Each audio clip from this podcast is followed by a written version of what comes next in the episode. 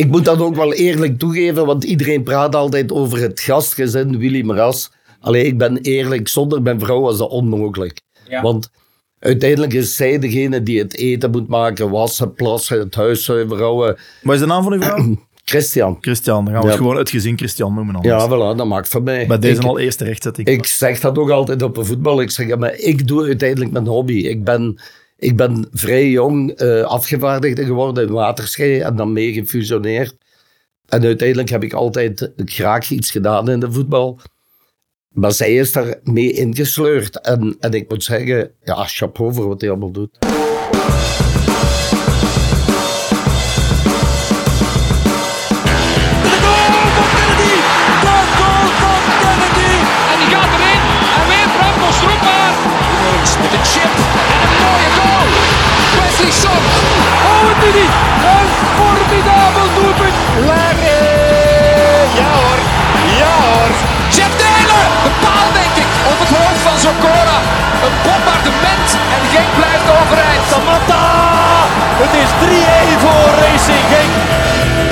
Kaarten, een afgekeurd doelpunt en twee discutabele penalties. Dat is de balans na een frustrerend avondje Bosuil. Terwijl scheidsrechter Lambrechts vooral worstelde met zichzelf, deed Antwerp gretig en onbewaakt hetzelfde met Racing Genk. 2-1. Een zuur en hartverdikt voor onze jongens. Krijgen onze titelambities een knauw of is dit gewoon pure scorebordjournalistiek? Dat is de vraag. We vogelen het vandaag uit aan de zijde van een oer-Genkse icoon, een echte duizendpoot ook. Hij is jeugdbestuurslid, regelt de kleding van de, eh, van de jeugdspelers en waakt soms wel eens over het parkeerbeleid. Maar uiteraard is hij vooral bekend als de peetvader van de Genkse gastgezinwerking. En we hebben het uiteraard over niemand minder dan eh, Willy Mras. We maken met Willy een trip down memory lane, duiken naar de wortels van het succes van de Genkse jeugdwerking en hoe ook hij hierin een aandeel had. Het hoeft niet gezegd dat het niet bij één anekdote zal blijven. Alvast voldoende stof tot eh, discussie. Hè? Eh, welkom beste luisteraars, Eh, jullie zijn er opnieuw bij voor een nieuwe aflevering van Trail Talks in volle playoff epic.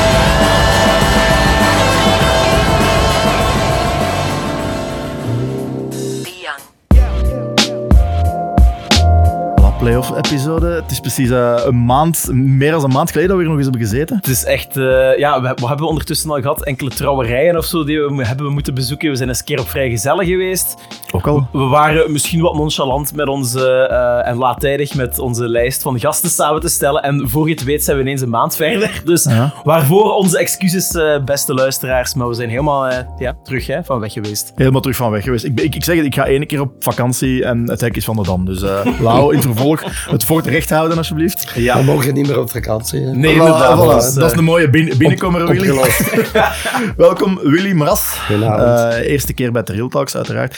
Ja. Eh, ik heb je er juist off the record al eens gevraagd, maar heb je al eens geluisterd naar een paar afleveringen van The Real Talks? Ja, sowieso. Ik heb de aflevering van eh, Jan Wuitjes en Kevin van Detsel gehoord en van Sam Fransen. Ja. En van Ja. Sam Fransen. Waarom eh, die- vooral die van eh, Jan Buitens? Heb je daar een speciale band mee? Jan, alleen toen hij trainer bij de jeugd was, bij de U18, wij hadden zo de, een goede band samen, dat klikte goed. Je kon je mening zeggen tegen hem, hij zei en, en, en we hadden ook eh, regelmatig een afspraakje bij het magazijntje van de kledij. Dus dat was altijd gezellig. Dat was altijd gezellig. Ja. Eh, Willy, alvorens we eh, ja, echt in jouw rijk gevulde carrière gaan duiken, hè, want je bent al heel wat, eh, een heel lange tijd aan boord bij, eh, bij Racing Genk in allerlei functies. Ik ga misschien eventjes kort eh, terugblikken op de voorbije speeldag. Want ja, zoals jullie weten zitten we op dit moment volop in een titelstrijd verwikkeld. Met Antwerp, Union en Racing Genk blijven er nog drie partijen over, denk ik, die dingen naar de oppergaai. Wat is jouw gevoel, Willy? Zitten we on track of... Ja, ik denk van wel. We hebben nu een, een, een, klein klopje gekregen, maar ik, ik, ik vond de uitslag ook, ook niet correct in die zin dat ik ons de eerste 20, 25 minuten vond ik ons ça va. We komen ook voor. Ja, en dan, eh allee, als ik dat hier mag zeggen, dan, dan de arbitrage vind ik, eh allee, die moet altijd objectief blijven. En dat vond ik dus niet. Wij, eh, wij kregen fouten tegen van, van uit het niets. En, en Antwerp die mocht dan allee, zwaarde of, of, of eh, professionele fouten maken die niet bestraft die werden. aanslag op eh Pijnsel was het onder Pijnsel, ja. En dan als ik, als ik terug ga, eh, Bilal krijgt daar een gele kaart. En volgens mij raakt hij die speler nog niet aan. Ja, Stengs Dus dat duikt gewoon. Die Duits, ja, ja. Stengs, die, de fout op Tresor was ook een, was ook een zwaar fout. Dat wordt allemaal niet bestraft. Nee. En wij zo die... Maar ik heb ook de indruk dat... Allee, dat is mijn mening. Eh je hebt bijvoorbeeld in, in de Pro League heb je Stodar, Antwerpen, Club Brugge. Ik persoonlijk ga er ook niet meer geraken, omdat... Allee, dat zijn goede supporters, maar ik, ik denk dat die ook de arbitrage beïnvloeden. Dus daar wordt zo hard geschreeuwd dat, dat, dat de scheids niet, niet durft eh, bepaalde ja. dingen fluiten en die dan de, de tegenpartij wel. Wel eh Ho- tegenkrijgen. Hoort dat, er niet, hoort, hoort dat niet bij het spelletje? Is dat niet wat dat je probeert te bereiken met een, Ja, met een nu. thuissfeer? Ik, ik, ik eh, heb ook heel veel waardering voor onze tribune Zuid. En maar dat is zo ene kant. Weet je, bij die andere ploegen waar we nu over aan het spreken zijn, Antwerpen stond daar, Club Brugge, dat is heel zo kort over heel het ja. stadion. Mhm. Zo, allee, ik persoonlijk, ik zeg niet dat ik dat niet chic vind. Ik vind, ik vind dat Mhm. top.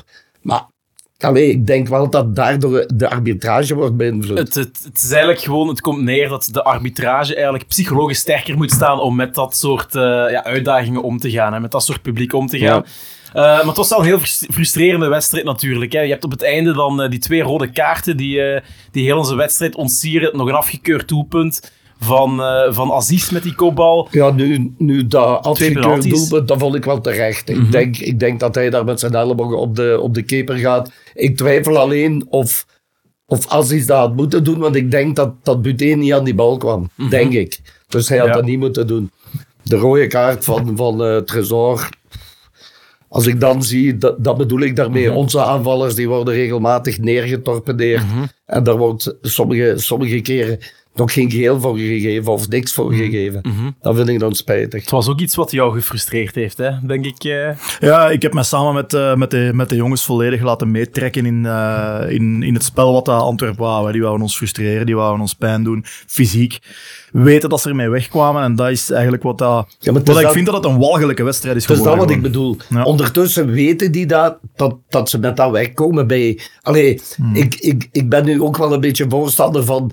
van eh, wij moeten wat, wat vuiler worden. Alleen niet, niet negatief bedoeld. maar- Sinister misschien ons Ja, spel. zo, zo, wij moeten ook eens laten zien, mannen, we zijn hier. En wij, Hmm. wij zijn veel te braaf. Wij, wij denken altijd maar voetballend eruit te komen. Als ik dan zie bijvoorbeeld Bataille, De Laat, Alderwereld, ja, die, die hangen constant bij de scheids. Hè. Ja. En wij, wij, wij hebben dan Brian Heijnen. Oké, maar Brian heeft niet de, de, de, de mimiek om zo, Mhm. zo s- kwaad te worden. Die blijft altijd rustig. Zo, ja, dat, dat imponeert zo niet, weet je. Ja. Ofwel moet hij enorm snedig zijn van woord, eh, dat hij daar eh, dingen Ja, zegt. eh, daar sto- maar ik snap het wel, omdat eh, wat aan mij stoorde was al na vijf minuten, zag, zag ik het. Ja, hè. ja. Eh, wordt neergehaald door eh Eh, nog geen geel. Oké, en dan zeggen ze, ja, maar reageert. Het is niet omdat Paintstil reageert dat die gele kaart niet tevoorschijn Ja, ja. moet komen. Hè. Ten Daar eerste, op die dat- dat- fase begon het al voor mij ook. Voilà, want ik was ja. niet op Antwerpen, ik was thuis. Ik zat met mijn vrouw en nog een, een gast van bij ons thuis. En, Ja, ja. en eh, ik zeg al even later heb gedaan. En mijn vrouw zegt erop, ja, gaat al beginnen te zagen. en de hebt man is, is bezig, zegt. Ik zeg, ja, hallo. Voor die keer dat mannen eens Ja, zagen. Ja. Als, je de- als je dan kijkt eh, waarvoor dat er, uh, voor wat van een aanslag dat er geen geel wordt gegeven, als je dat vergelijkt met de twee rode kaarten die wij hebben gekregen, Ja, ja, dat is toch gewoon... Dat is dat wat ik bedoel. Als je dan niet denkt dat er een complot achter zit, ja, dan moet je wel heel recht van Ja, ik heb, al, zijn. ik heb al Maar, een complottheorie van in januari al. Ja. Van toen we begonnen. Ik doe graag met u mee, jong. Ja, en dan, eh, ik, ik zeg het toch, mijn, mijn vriendenkring die bestaat de helft uit, uit standaardmannen, Erik Gerrits, de Leeuw. En dan, maar die houdt zich dan nog afzijdig met die anderen, die, hebben, die zijn altijd tegen ons. Hè. Ja, ja. En, en ieder fout die zij dan meekrijgen, of, of wat wij hebben, dat, dat is allemaal juist. Behalve als zij hem doodstampen, dan... eh, Ja, dat is natuurlijk wel ja, een beetje de supportersbril. Ik, ik, ik stel mezelf ook wel af en toe de vraag en dan reflecteer ik van, ja, reageren we misschien niet te veel als supporter en hadden eh, die twee penalties gefloten kunnen worden? Oh, en hoe het jij, jij bent de voice of reason. Jij bent hier de voice of de- reason is dat ik, eh, ik wel ergens begrijp waar het vandaan komt, een paar van die beslissingen. Wat ik niet begrijp is de inconsequentie. Dus ik begrijp de beslissing die genomen wordt om het doelpunt van, van Aziz af te keuren. Dat de regel al dan niet kordaat of juist toegepast wordt. eh, waarbij Heine eh, voor, voor een hensbal, hè, dat de bal op de stip gaat. Maar wat ik dan niet begrijp is de inconsequentie. Dus ik werd wel heel kwaad van de fouten die op Pijnstil gebeurden. En daar gaat het mij eerder om dan wel het feit dat we ja, een penalty tegenkrijgen. Of dat die, Het zijn eh, veel verschillende individuele fases. Ja. Hè? Dus ik denk dat we allemaal wel akkoord zijn. Goal, eh, de, de 2-2 had inderdaad moeten afgekeurd worden, een fout van Aziz. Ehm, en het rood voor Aziz. Ja, Zou dat is heel licht. Ja, Dat vind ik heel licht. Dat dat vind Ja, dat van, is- is dat tweede geel of was dat rood? Maar ja, er dat is ook een regel, je moet van de scheids afblijven. Kijk, of je nu, nu ligt, eh, hè, de scheids zegt dat je kreeg een klop op zijn borst, maar dat was, dat was eerder een, een handoplegging. Zo Ja. van, van mag je eens Ik denk, als je, als je eh, langs achter komt bij de scheids en je pakt even in de schouder vast, dat is oké, maar als je, hem, als je er tegen aan het praten zit, Ja. vast aan vast, en je ligt dan Maar- ergens, dan denk Maar ik wel over dat de, ze- eh, de, de eerste eh, penalty wat we tegenkregen, daar twijfel ik ook, want, want daar praten ze over de eerste fout, de eerste fout. Mhm. Maar in mijn ogen was er geen fout, want dan moeten ze veel penalties gaan fluiten. Ik, ik, ik Ja. vind het ook, hè, En dat is daar die vooral- consistentie dat jij bedoelt. Ja, dat is de inconsistentie, inderdaad, die ik bedoel. Dus je je kan hem in de regel fluiten, maar het zal niet snel toegepast worden bij ons. En dat is de grote frustratie die ik heb. Dus ik heb het niet zozeer over de scheidsrechtelijke beslissingen as such, wel over de twee maten en gewichten, wanneer zoiets bij ons gebeurt of bij andere clubs Ja. die in de running zijn. Ja, ja. En Union en Antwerpen, ja, sorry, het is gewoon zo, het is in een spel komen met meer die weg. strafschop van, eh van Brian Heijnen. Ja, Allee, er is een regel, als de bal, de bal tegen je hand komt en je arm is los. ja. Eén, de vraag is hoe moet hij tackelen? En Ja. twee, op andere velden zie ik dat die niet gefloten Ja, worden. wel, En- tegenwoordig en dat wel vaker wel. mij. Tegenwoordig ja, wel heel maar vaak, vaker. die- maar die- die ik, ik herinner mij, denk ik, de bekerfinale Antwerpen-KV Mechelen. Ja. Daar, daar kreeg Ekkelenkamp de bal tegen zijn, zijn knie, die gaat tegen Stink zijn Ja, arm en dat dat is geen dan. Dat is ook een penalty, Ja. Als de hand tegen het lichaam was, het was Nee, wel- nee, nee, want die was- de arm die was, was weg van het duidelijk lichaam, maar de bal kwam eigenlijk, denk ik, via de knie, zijn eigen knie, naar, eh, naar, de, naar de arm, waardoor hij dat eigenlijk een beetje opheft. En dan is het wel, heren, dat brengt mij naadloos bij het complot. Ja.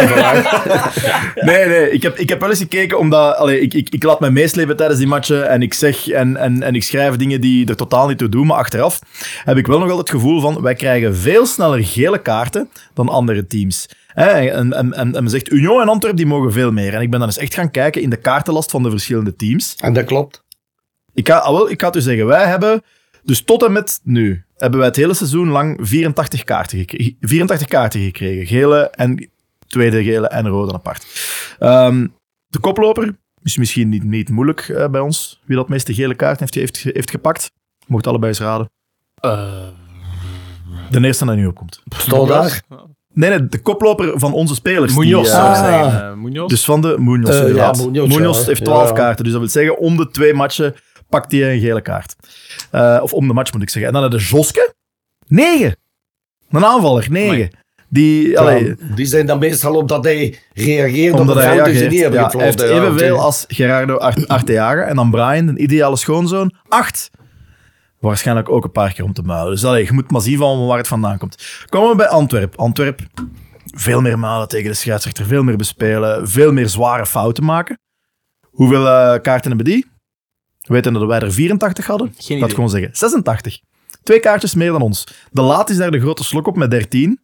Maar daarna is het vrij, is het vrij, is het, is het vrij verdeeld. En ze hebben er maar twee meer. Ik heb dan een ploeg gepakt met een gelijkaardige defensieve spelstijl. Kom ik uit bij Union. 121 gele kaarten. Dus Union wordt, wordt wel, denk ik wel, als we die maatstaven hanteren, correct ja, benadeeld, moet ik dan zeggen, met gele kaarten. Van der Heijden, Siebe van der Heijden, 17 gele kaarten. Dus die heeft pakt bijna elke match, bijna elke match pakt hij geel. Burgess 13. Thuma en Line. Thuma, hij zit hier aan tafel. Hij lijkt er een beetje op. hè.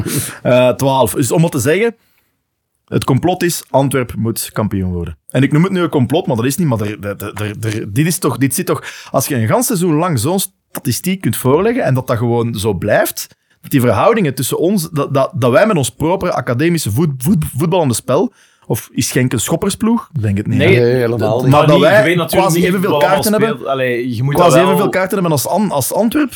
Terwijl als je ziet, de, de schoppersploeg, Union, 121, ja, dan, dan heb ik toch de indruk van Antwerp zou toch veel dichter bij die 121 moeten liggen. Als al die fouten, zoals die fout van Muja op Paintstil in de vijfde minuut op zijn, eigen- op zijn eigen helft, Ja, dat was toch duidelijk in de laatste dan hadden ze er ook één moeten pakken. Maar als ze die niet fluiten tegen Antwerp, waarom fluiten ze die niet tegen Antwerp?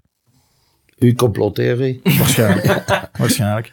Zij worden we echt piratenradio. Met Inderdaad, inderdaad. heel schimmige onderwerpen en uh, Dan komen we alleen nog maar op Fox, op Fox News. eh, Ja, inderdaad. Ja. eh. Nee, klopt. Maar toch eh, wil ik heel eventjes advocaat van de duivel, spe- duivel spelen, uiteraard. Hè, want ja, it takes two to tango, uiteraard. Hè. Je moet die ballen er ook in, eh in schoppen. En je moet ook eh, accurater verdedigen. Sadik, die jammer genoeg eh, zich eh, verslikt. Ehm, hoe gaat dit wegen eh, in, de, in het verder verloop van de playoffs? Wordt het gemakkelijk om ons te herpakken? Of heb je toch zo precies iets van, er is een mentale snaar geraakt daar op, eh, Nou, op ik- Antwerpen? Ik denk het niet. We hebben toch, toch heel het seizoen laten zien voor wat eigenlijk staat. Dus ik denk dat we gewoon ons eigen moeten blijven en, en ons spel blijven spelen. Natuurlijk, ik vind ook dat we zo'n beetje vuiler moeten zijn, dat had ik al gezegd. Ik zeg niet dat we iemand moeten doodschoppen, maar wij, wij moeten zo ook professionele fouten maken. Die, wij zijn daar te braaf in. Wij willen, wij willen op, op, op eender welke plaats willen wij al voetballend eruit komen. Dat moet niet. Hè, je kunt ook, vroeger zei ze, je moet de bal eens naar de hoek van Holland shotten. Ja, oké, als dat Ja. moet, moet dat. Ja. Voetbal moet beloond worden. Ja, En ook niet zo. Maar dat is zo typisch toch zo dat Belgische wat erin zit. Zo het harde werken, het boerenkoolvoetballen. eh.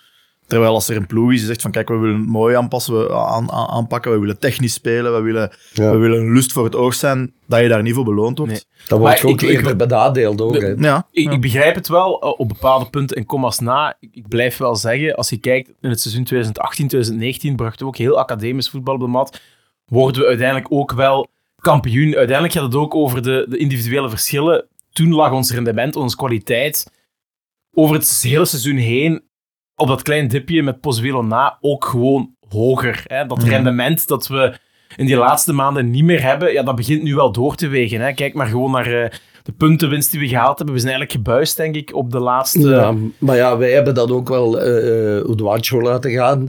dat, hè. onze, onze Tolo is dan gekomen, onmiddellijk gekwetst. Gekwetst, ja. Alhoewel, alhoewel, als die kan blijven staan, vind ik dat toch ook wel een, wel een serieus wapen. Hè? Mhm. Wat, is de rol, ja. wat is de rol van het vertrek van Onuachu in, in de titelstrijd nu?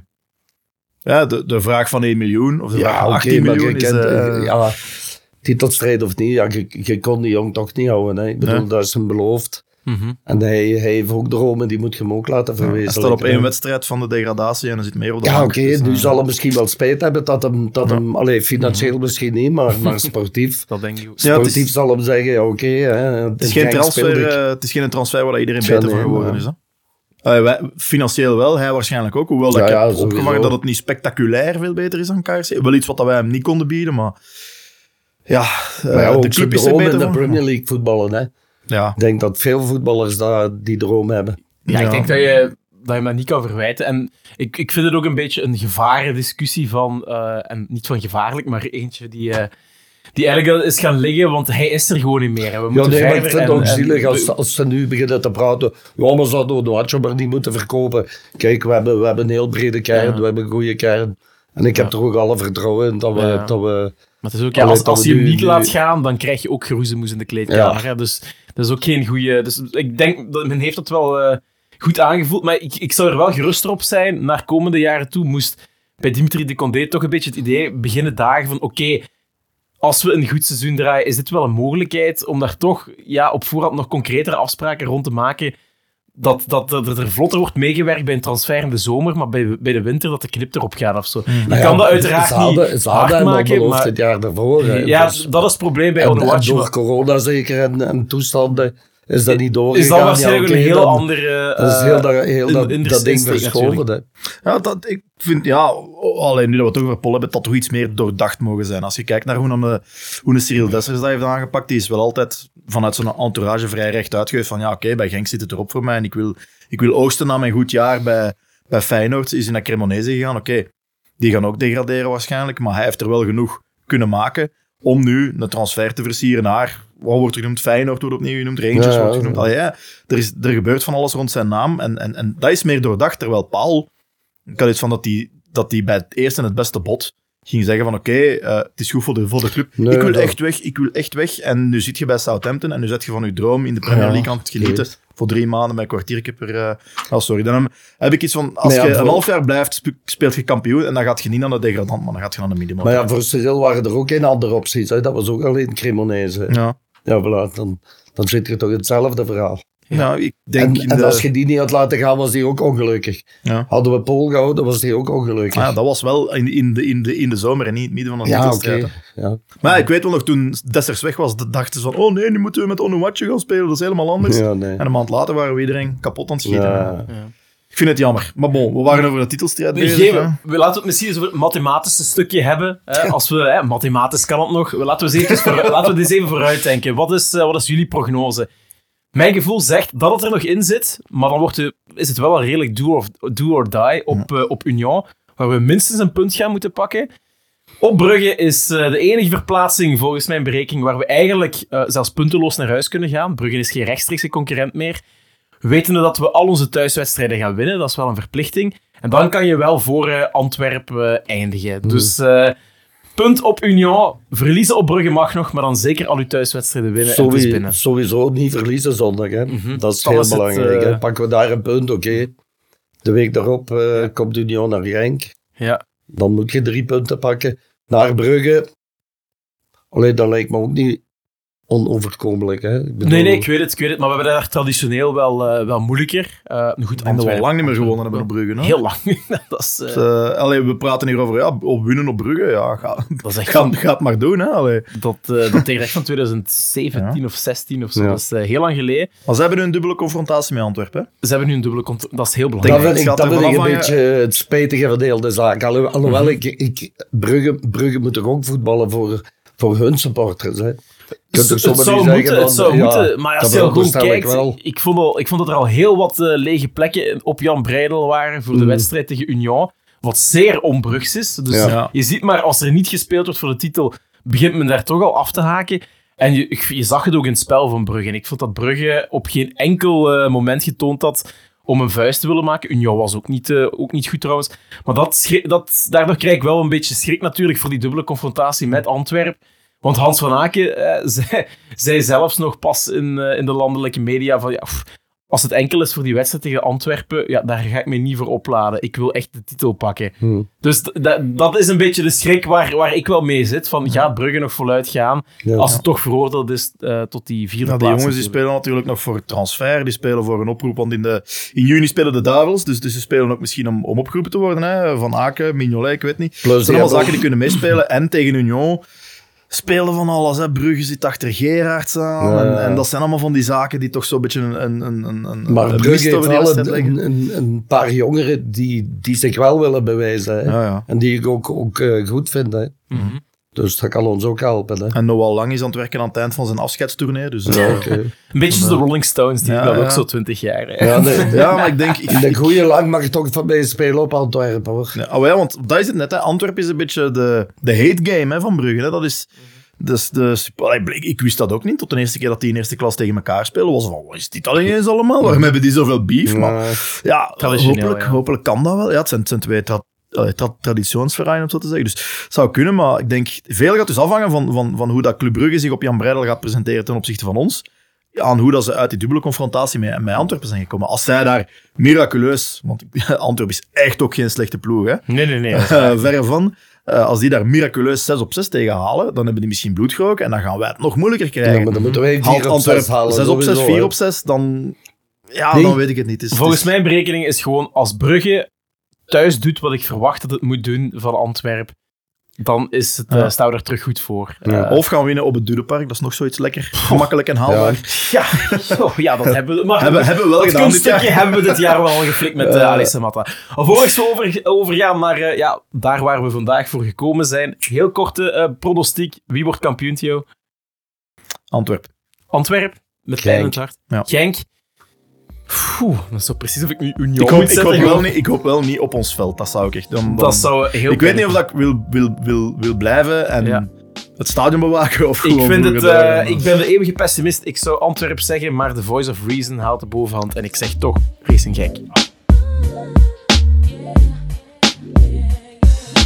Bij deze eh, ronden we dit mooie hoofdstuk af over de titelstrijd. Eh, maar we zijn natuurlijk hier eh, vandaag gekomen, Willy, ja, om jouw carrière eh, bij Racing Genk eh, onder de loep te nemen. Ja, je hebt al heel wat verschillende hoedjes gedragen. Het meest bekende label is natuurlijk eh, ja, dat je eigenlijk de vader bent. De vaderfiguur bent geweest voor heel wat spelersfiguren. Het gastgezin Brast, dat las je in alle artikelen terug. Ja, Willy, hoe had je ooit gedacht toen je bij Ford begon in de jaren 70 dat je dat ook nog ging doen? Eh, gedacht niet, maar allee, uiteindelijk eh, op één, op één eh, vergadering eh, herinner ik mij nog dat, er, dat, dat het ding ter sprake kwam dat wij jeugd van, van verder weg moesten gaan halen. En eh, meneer Vazen onder andere was daar de voorstander van. en ja, dan moeten we die ergens kunnen slapen. En, en, en ja, toen had ik daar toch al eens aan gedacht. Zo van, van ja, dat is wel fijn. Maar wij hadden, wij hadden bijvoorbeeld in die tijd al een gastgezin, denk ik, Mhm. van Horst Schlierer. Oké. Die, eh, ja, Nooit van een oude waterscheispeler, Ja. linksbak van waterschei. Die ving al een paar spelers op. En eh, ja, hoe is dat toen verder geëvolueerd? Ik denk in eh, 2000 hebben ze mij dan aangesproken om dat eventueel te doen, maar mijn huis was daar niet gereed voor. Mhm. Dus ben ik dan hals over kop beginnen werken aan mijn zolder. Mhm. En eh, ik denk in 2001 denk ik dat wij onze eerste speler hadden. Ja. En toen eh, belde meneer Vaassen dat eh, mijn eerste speler stond hier op een Vennestraat aan de post. Die hadden nog een post. En dat was Nebiu Carbo. Oh. Dat was familie van die Carbo van Charleroi. Oké, ja. Sorry. En eh, ja, die, die moest ik dan gaan halen. Ik zeg, ja, maar voorzitter, ik ben nog niet gereed. De deuren moeten er nog in. Ja, dan hangt er maar een gordijn voor. Ja, oké. Goed, zo gezegd, zo gedaan. Ik eh Nebiu gaan halen hier op een Vennestraat. Ja, dat was al, allee, eh, eh, dat was al een slag van de hamer. Die jong stond daar met een plastic zak, een onderbroek erin en een fles water stak eruit. Ja, Dat was dus alles wat hij had. Goh. En zo, zo zijn we eraan begonnen. Ja. Maar als ik me niet vergis, werkten wij nog alle twee op Fort. Mijn vrouw ook, geloof ik. Ja. En, en als ik daar nu over nadenk, ja, hoe ik dat toen geflikt heb, dat weet, dat weet ik al niet meer. Ja, maar, maar- maar dat moet toch wel een heel bevreemdende situatie zijn dat je daar zo het eerste spelertje, hè, die, die, die Ja. dan van Charleroi, daar gaat oppikken eh, terwijl je nog helemaal niet klaar bent. En het is ook, lijkt me toch, dat weegt toch ook wel zwaar op een gezin dat je helemaal moet aanpassen. Ja, gezond allee. Ik heb één zoon die, die Mhm. uiteraard ook in, in Genk fulltime werkt. En eh, ja, voor ons was dat... Alleen we gingen eraan beginnen en, we zullen wel zien waar we eindigen. Hè. Ja. En, en allee, Nebiu, dat viel in, in principe viel dat goed mee. Ja. En voor ons was het ook een heel nieuwe ervaring. Hè. Mhm. Dus wij moesten ook leren. Allee, je moet dat samen eten. Je, je, je gebruikt dezelfde badkamer. Je, allee, je leeft met elkaar. Hè. Mhm. En, en Is- uiteindelijk vonden we dat. Maar dat was maar één. Dan, Dat hè. was maar één, Ça ja. maar dat was ook een goede aanloop. Hè. En eh, uit Charleroi, dus Franstalig. Nee, nee, niet, niet van Charleroi. Dat was de neef van Carbo van Charleroi. Ah, ja, oké, oké. De spits daar, dat was er Ja. Ja. En kon hij Heeft meteen Nederlands of, of ging, ging Nee, dat? we moesten daarmee Engels praten. Engels dan, ja. Ja. ja. En dat ging, dat, dat was geen Ja. probleem. Dat was ook wel, in het begin was dat een beetje moeilijk. Ja, terug, terug een beetje zoeken en zo. Ja. En, en, en wat zijn dan zaken dat er, dat er allemaal praktisch bij komen te kijken? Dus hè, die jongen komt bij u binnen. Ja, ik kan me niet inbeelden dat toen in de jeugdacademie dat men al werkte met diëtisten en dergelijke. En ze zeiden, je moet dit en dit en dit eten. Nee, nee, nee, die nee. had gewoon wat wat schafte. Ja, dat moest hij wel. Hè. Dus Ja. wat, wat mijn vrouw gereed maakte, dat, mo- dat moest hij eten. Maar dat, dat viel uiteindelijk wel mee. Mhm. Hè, dus nu, nu, nu heb ik bijvoorbeeld iemand, iemand thuis, Akpan. Mhm. Hè, dat is ook bekend. Mhm. Ja, de, de, dat is een Nigeriaan. En, eh, Dat is de doelman van de U15 nee, nee, nee, of centrale middenvelder. Centrale midden- van, de, ja, van. Jong Genk. Ja. Christian Akpan. Ach ja, ja die, wel, had ik ja. dan voor een paar maanden, want, want eh, allee, we zijn dan bezig voor, voor die, die groep te huisvesten. En eh, ja, de eerste dagen, dan, dan eh, allee, hij zegt dan tegen mij, ik praat Engels, maar ik had de indruk dat hij beter Frans praatte. Maar wij praten nu Engels, maar hij af en toe begrijpt het toch niet zo goed. En, en eh, ja, die had dan wel een probleem met eten. Hè. Die, die, die zei dan altijd, ja, ik zeg, eet geen groente. Ja, dat kende hem niet. Oei. En dan, en dan nam hem al een lepeltje IT's dan, hè. En dan moest ik al tegen die twee anderen zeggen, oppassen nu. En dan keken we en dan de mimiek van zijn gezicht. Dat moest ik al zeggen, mannen aanvallen, want wij hebben niks meer. Dat had hem alles op, hè. Als hem dat goed vond dan. Ja, ja, ja, ja. Ja. En wanneer is dat dan zo? Wanneer heb je die professionalisering beginnen voelen? Dat men zei van oké, en, en eh, op die dagen moet dit gekookt worden en dit en dit. Wa- Wanneer is dat concreet Nee, ja. en, en, en meer Allee, ik heb het geluk dat eh, mijn vrouw die komt uit een gezin van elf. Dus die is daar ook, eh allee, ik ben in, in 99 hertrouwd. Dus en in 2001 zijn we begonnen daarmee. En uiteindelijk is die daarmee in moeten gaan. Hè. Ik, ik, ik bedoel, ik, ik herinner me niet, ja, we hebben daar wel over gepraat, Christian. Hè, er gaat iemand komen en we gaan die hier in het huis halen. En, en ja, oké, maar ik denk dat zij niet goed beseften wat dat allemaal met zich meebracht. Ja, ik, ik uiteindelijk ook niet. Nee. Ja, als moet- gordijnen nog gehangen moeten worden. Ja, dan- ja. Maar ik, ik moet dat ook wel eerlijk toegeven, want iedereen praat altijd over het gastgezin Willy Maras. Alleen ik ben eerlijk, zonder mijn vrouw was dat onmogelijk. Ja. Want uiteindelijk is zij degene die het eten moet maken, wassen, plassen, het huis zuiver houden. Wat is de naam van uw vrouw? Christian. Christian. Dan gaan we het Ja. gewoon het gezin Christian noemen. Ja, anders. voilà, dat maakt voor mij. Bij deze ik, al eerste rechtzetting. ik zeg dat ook altijd op een voetbal. Ik zeg, ja, maar ik doe uiteindelijk mijn hobby. Ik ben, ik ben vrij jong eh afgevaardigde geworden in Waterschei en dan mee gefusioneerd. En uiteindelijk heb ik altijd graag iets gedaan in de voetbal.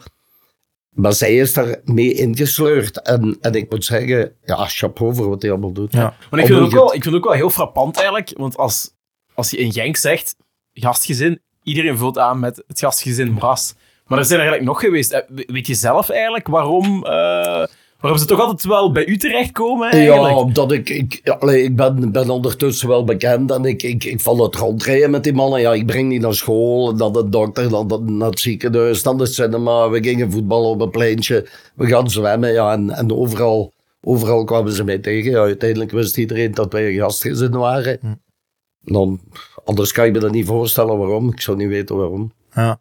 Er, ehm, er zijn er inderdaad nog wel een paar geweest. hè. Ik herinner me die, de man die onder andere nog Anele eh, bij zich thuis had, die nu bij eh, Ja. Eh, Paul van Tuikom. Paul van Tuikom. Ja. Ja. ik kwam niet op de naam. Dat is ook Een weer hele een jaar bij mij gewoond. Hè. Ook bij Ook u ja, ja, ja. Ja. Hoe Ja. was dat toen je vernam ja, met, met zijn ongeval, ja. Ja. Dat was wel een slag van de hamer. Dat ik... Ja. Dat ik eh, allee, ik had dat niet verwacht, maar, maar de verhalen die, die, die daar kwamen van, van, eh, van Zuid-Afrika, die waren toch zijn broer is vermoord Ja. geweest, geloof Ja. ik. Niet goed, Maar hè, die dat-. Ja. Maar dat hij dat zo aan zijn einde ging komen, dat had ik niet verwacht. Ja, dat was, want ik herinner me nog, mijn vrouw die, die werkte in de zorg. Hè. En eh, die belde mij die morgen. En die zegt toch, Willy, heb je duus gehoord? Ik zeg, nee, ja, ga maar even zitten. En toen vertelde hij dat. Hè, dus aan hele ongevallen, dan kreeg ik... Ik denk dat ik van Koen Daardal onmiddellijk een foto kreeg van dat wrak en zo. Ja, dat was wel even... Hmm. Ja, Ja, dat Ja. zelfs Erik is nog daar geweest, denk ik, op de, op de begrafenis. hè. Eh, Gerrit. virtueel, denk ik, was dat. Wa- wa- wa- Had via- geen afvaardiging gestuurd? Mm, dat weet ik niet. dat ben ik niet Weet 100% dat weet ik Een niet. bloemstuk misschien wel, Ja. denk ik. Ja, maar ze hadden wel via virtuele call wel, sowieso, ja, hadden ze, Ja. wel iets gedaan. En Ja, dan- dat zijn er minder fraaie momenten. hè. Ja. ja. Hoort erbij. Nee, maar nu dat we het hebben over, over, ja, het, het, het, ehm, over het gastgezin Christian, eh, zullen we het dan Ja, noemen. ja, maar... Eh, jij bent Genkenaar getoren, ge- geboren en getogen. Ehm je hebt Genk zien veranderen doorheen Ja. de jaren. Hè? Dus eh, ook het heel sociale, eh, zal ik erbij zeggen. Ehm, hoe past je u daar dan thuis aan? Want veel van de jongens tegenwoordig, die, die, ja, die hebben ook ander geloof, andere cultuur, andere dieetwensen. Moet Christian dan ineens, ik zeg het maar, halal beginnen koken? En, en allee, hoe streng, of, of, of hoe, ja, hoe hard wordt dat nageleefd? Want Ja, dat is qua is dat natuurlijk een probleem. Hè. Wij hebben het voordeel dat hier, eh, hier in Winterslag, hier aan de Aldi, je hebt Ja, al een halal Ja. slachter. Ja. Dus voor, voor mij is dat geen probleem. Hè. En, Ja. en, en als ik halal moet eten, ik weet niet, ik, ik zie daar geen verschil, of ik proef daar geen verschil in. Nee, Voor mij is dat een kip is een kip en, en, en dus, zo'n stuk Ja. vlees, stuk vlees. Koteletjes Maar, zullen eh, er wel niet meer in zitten, denk Die ik. niet, maar. nee. dat eet ik graag. nee, maar ik bedoel, eh daar wordt zeker rekening mee gehouden. Ja. Maar ik heb altijd, wij, allee, wij hadden altijd een regel thuis. eh, wij respecteren ieder geloof. Want er waren veel jongens die moesten gaan bidden. Ja. Of Ramadan, of halal.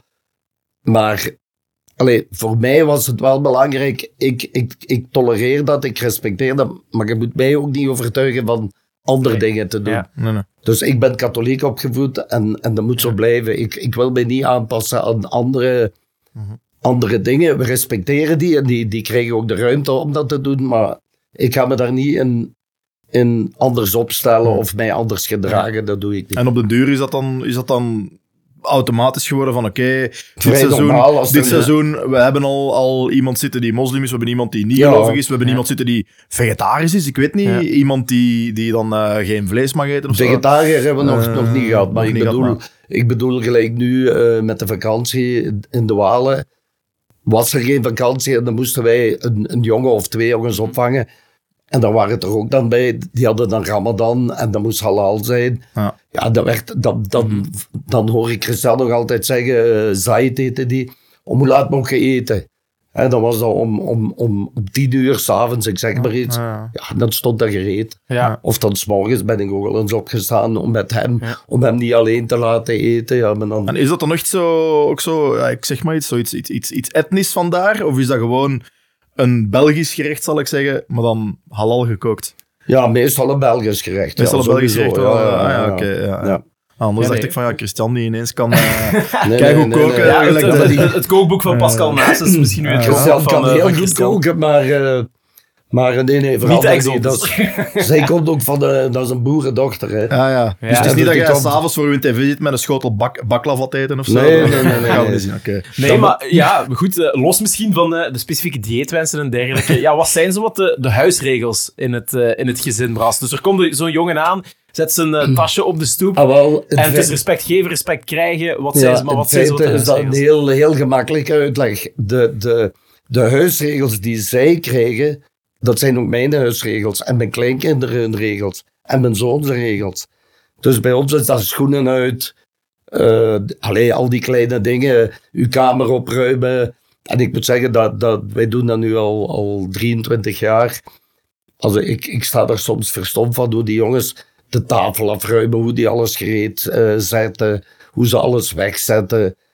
Eh, dan af en toe hoor ik wel eens gegrommel van dat ze de was eh, verkeerd hebben gegooid of zo ergens iets. Maar ik bedoel, dat zit toch allemaal goed in één. Maar dat leert ook door de jaren heen. Ik, ik bedoel, wij hebben geen problemen ook om aan te duiden. Kijk jongen, jij komt hier wonen. Wij doen zo en zo en zo en jij mag dit en dat. Maar die, die zijn voor iedereen hetzelfde. Jij zegt juist van eh, eh, aan tv eten. Ja, ik niet en de jongens ook niet. Ah, ja. Dat zal thuis nooit gebeuren. Dan zitten daar soms ook zo bijvoorbeeld specialere eisen tussen. Gelijk, ik zeg maar het eerste wat je mij naar boven komt, een makelaar dat dan een keer belt en zegt van, eh, ja, mijn, mijn kleine, om zo te zeggen, ja, die is in de PS5, die moet altijd PS5 kunnen spelen. Ik zeg maar. Of, Ja, niet, niet, niet in, in, in die orde bedoel ik, maar alleen gemerkt, gemerkt uh, wanneer een makelaar daartussen zit, aan de uitleg die de ouders dan zouden geven. Dus die bellen dan en zeggen, ja, hè, die of die, die wil toch dat. Of, maar, wat, wat, voor, wat voor dingen zijn dat dan?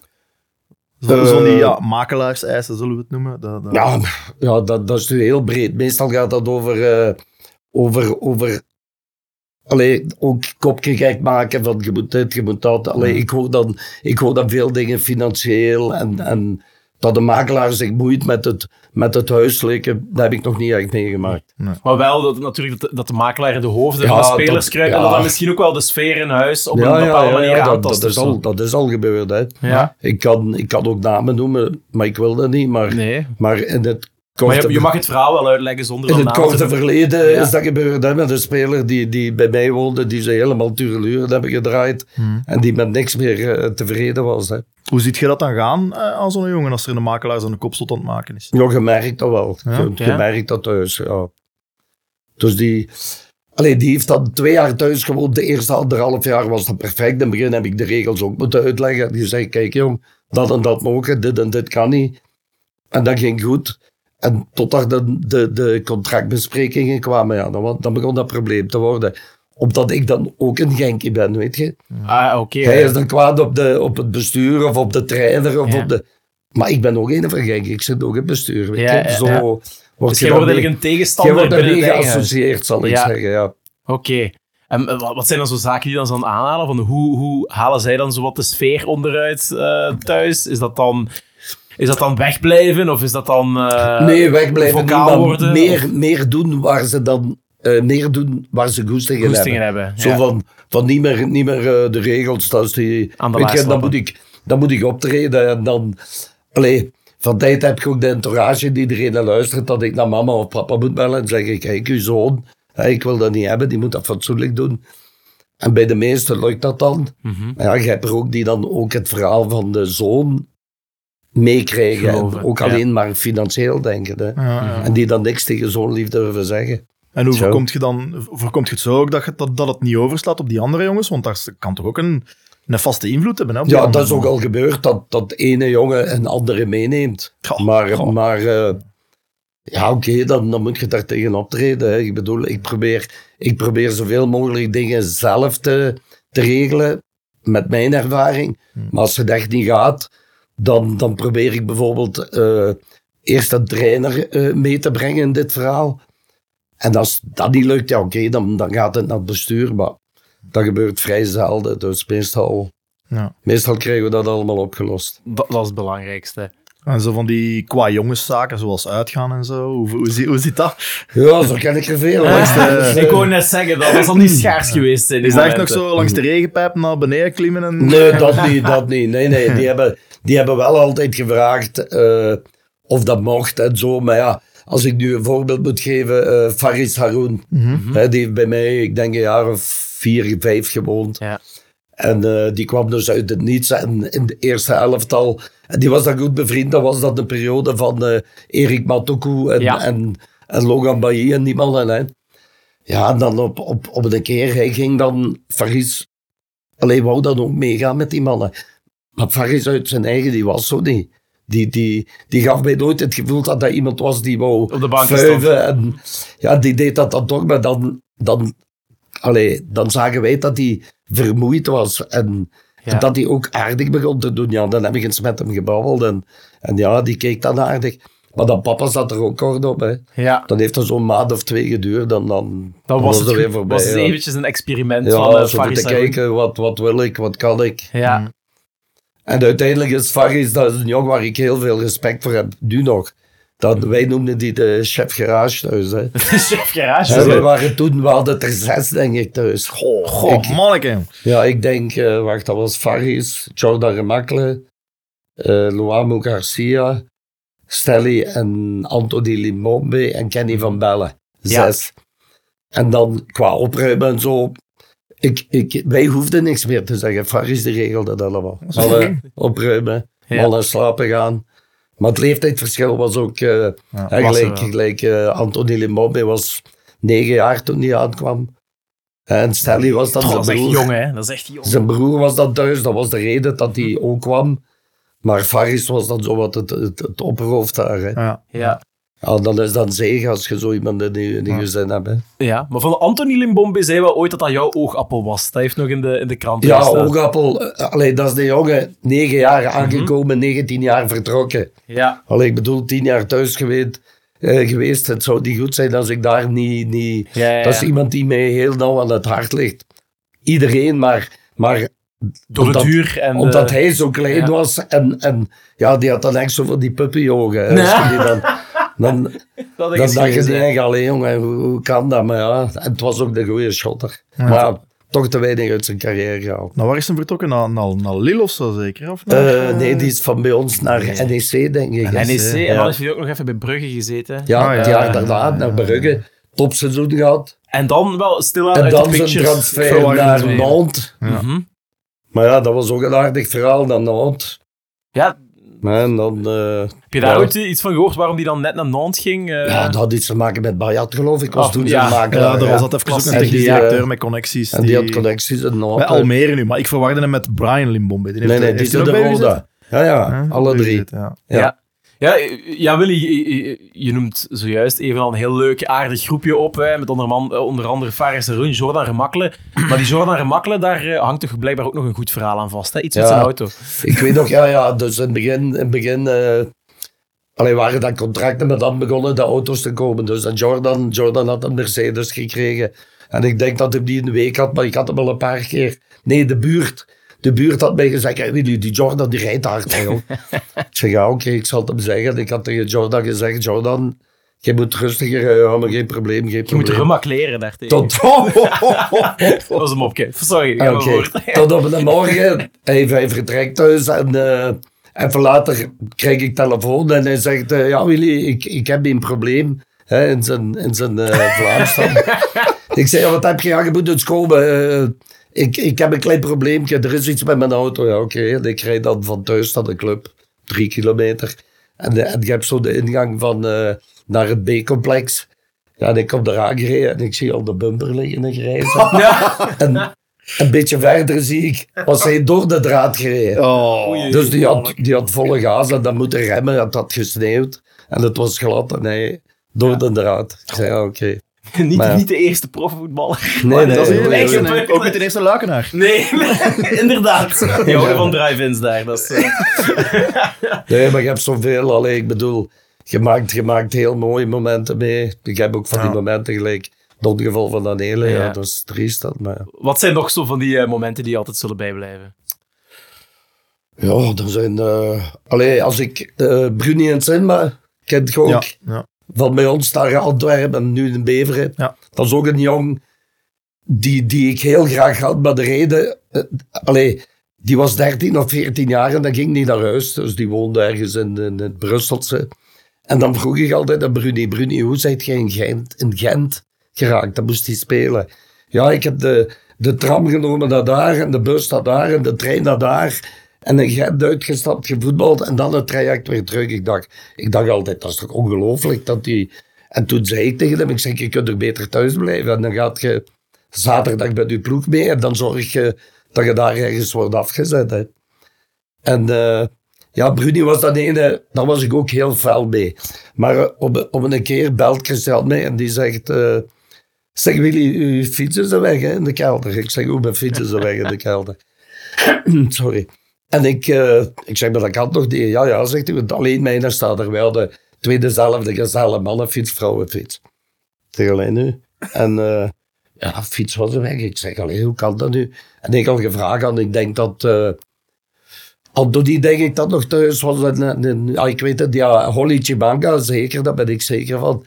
En ik had eens gepolst bij die mannen. Ik zeg, mannen, wat, wat, wie heeft een fiets? Niemand wist iets, maar aan de manier waarop die antwoorden, ik voelde dat er iets niet in orde Weer een was. complot. Dus Bruni, Bruni had dan... eh, eh, ik, allee, ik, ik had al een vermoeden, Bruni. Maar niemand niks. Ik reed van bij mij naar mijn zoon, dat is een driehoek van de Aldi. En toevallig zie ik een vrouw op de brug. En die gaat zo de struiken in en die trekt een fiets uit, de uit de struiken. Echt, hè. En, en ik kijk, ik zeg, allee, dat is precies mijn fiets. En ik stop. En ik zeg tegen die vrouw, mevrouw, mag je eens kijken, dat is mijn fiets. Ja, nu, die keek al kwaad naar mij. Ja, dat Ja, kunt jij wel dan kan ik zeggen. dat die- dat kunt jij wel zeggen, zegt hij tegen mij. En ik zeg, maar mevrouw, ik kan dat bewijzen. Ik heb die fiets nog niet bekeken. Aan de, aan de zadel, daar een, eh, twee, twee schroeven. En die zadel was afgebroken met iemand op te laden. En ik had er een rode schroef en een blauwe schroef in gedraaid. Ja, die vrouw keek. Ah, ja, ja. Ik zeg, dat computertje daar en die, ja, ja. En dan, er was toch ergens een scheur in mijn zaal. Ja. Ja, toen geloofden ze mij. Oké, ze, ze, dat, dat wat jij allemaal verteld, dat klopt. Fiets meegekregen. Maar ondertussen had ik Holly Chimanga al aan de tand gevuld. Ik zeg, Holly, ik wist niet dat dat Bruni was. Hè. Ik zeg, ik wil weten wie die fiets heeft gepakt. ja, meneer, ik zeg dat niet. Dan zijn die kwaad op mij. Ik zeg, ja, oké. dan, dan, als jij niet eerlijk wilt zijn. Uiteindelijk zei hij dan toch, ja, Bruni heeft die gepakt. Oké, Bruni komt thuis. Ik zeg, Bruni, ja, fiets. Ik zeg, maar waarom gooit je die in de struiken? Ja, ik had platte band, zegt hij tegen mij. Ik zeg, maar dan gooit jij de fiets in de struiken. ja, maar zegt hij tegen mij, vind je dat zo erg? Ik zeg, alleen Een Bruni. dat- wegwerpfiets, ja. Dat Ik zeg, Bruni, dat doet je toch Dat is niet, een hè? fietsparadijs Limburg, hè, man. Ja, ik zeg, dat doet je toch niet? Ja, maar zegt hem ook zo... Uiteindelijk, wat kost zo'n fiets? 25 euro. Ik zeg, wat zeg jij daar? Ja, dat gazelle, dat was een Ja. tamelijk dure fiets. zijn Dus hij vond dat heel normaal dat er die... En, en toch kon ik daar niet echt kwaad op zijn, hè? Die ook zo... Nee, nee. Hè? En dan ook nog eens hebben we het... eh, alleen ook met Bruni hadden we zo af en toe discussie. En dan op een gegeven moment werd het te veel. Maar hij had ook zo van die dingen gezegd. Die, ik zei, Bruni, weet je wat? Neem je belet en je gaat naar huis. Ja, Oké, heel struis. Belet gepakt. Ik heb naar het station gebracht. Naar huis. S'avonds telefoon. Naar Christel. Ja, Christel belde. Ik zei, ja, je moet naar Bruni bellen? Ik zeg, ik bel die niet. Ja, maar bel, bel. Die voelde zich echt niet goed. Alleen ik naar Bruni gebeld, dat was hem aan tweede. Dus hij vond, hij, hij heeft zich duizend keer geëxcuseerd. Ik zeg alleen Bruni, pak de trein terug. Kom terug naar huis en dan morgen gaat je shotten en zo. Is dat. Eh, is dat de, de, het, het, het, ja, om het bij treinen te houden, het eindstation van eh, Willy Maras van kom, pak een trein maar, ga maar naar huis, het is goed. ja, maar dan moet het toch eh, al heel ver gaan. Ja, Ja, want, want, waar, want ja, jij zet, jij zet een vaderfiguur, je zet een, een, een surrogaatvader, zullen we zeggen. Waar trekt je de lijn tussen het territorium van de ouders en uw territorium? Wanneer maak je de oversteek? Nu, nu twee? de, de, de overstap maken naar, naar wat, wat mij aanbelangt, of wat ik aan de ouders moet zeggen, dat is in feite gemakkelijk. Dingen, dingen die ik zelf kan regelen, die probeer ik school of, of stud of, of iets stuk gemaakt. Of, of het, eh, dat de school bij belt, die heeft twee uur lessen gemist. Dat zijn dingen die ik zelf regel. Natuurlijk eh, komen, daar, komen daar andere dingen die, die mij als, als, eh, als pleegvader niet aanbelangen. Ja, dat, dat, dat moet ik niet aan de ouders Ja. vertellen. Maar in, zo'n gevallen, gelijk Bruni, die had alleen maar een mama, die papa was er niet meer. Ja, dan, dan, dan is dat moeilijk. Hè? Dan, dan... Maar op zich is dat niet echt het probleem. Zo van, van allee. Ik bedoel,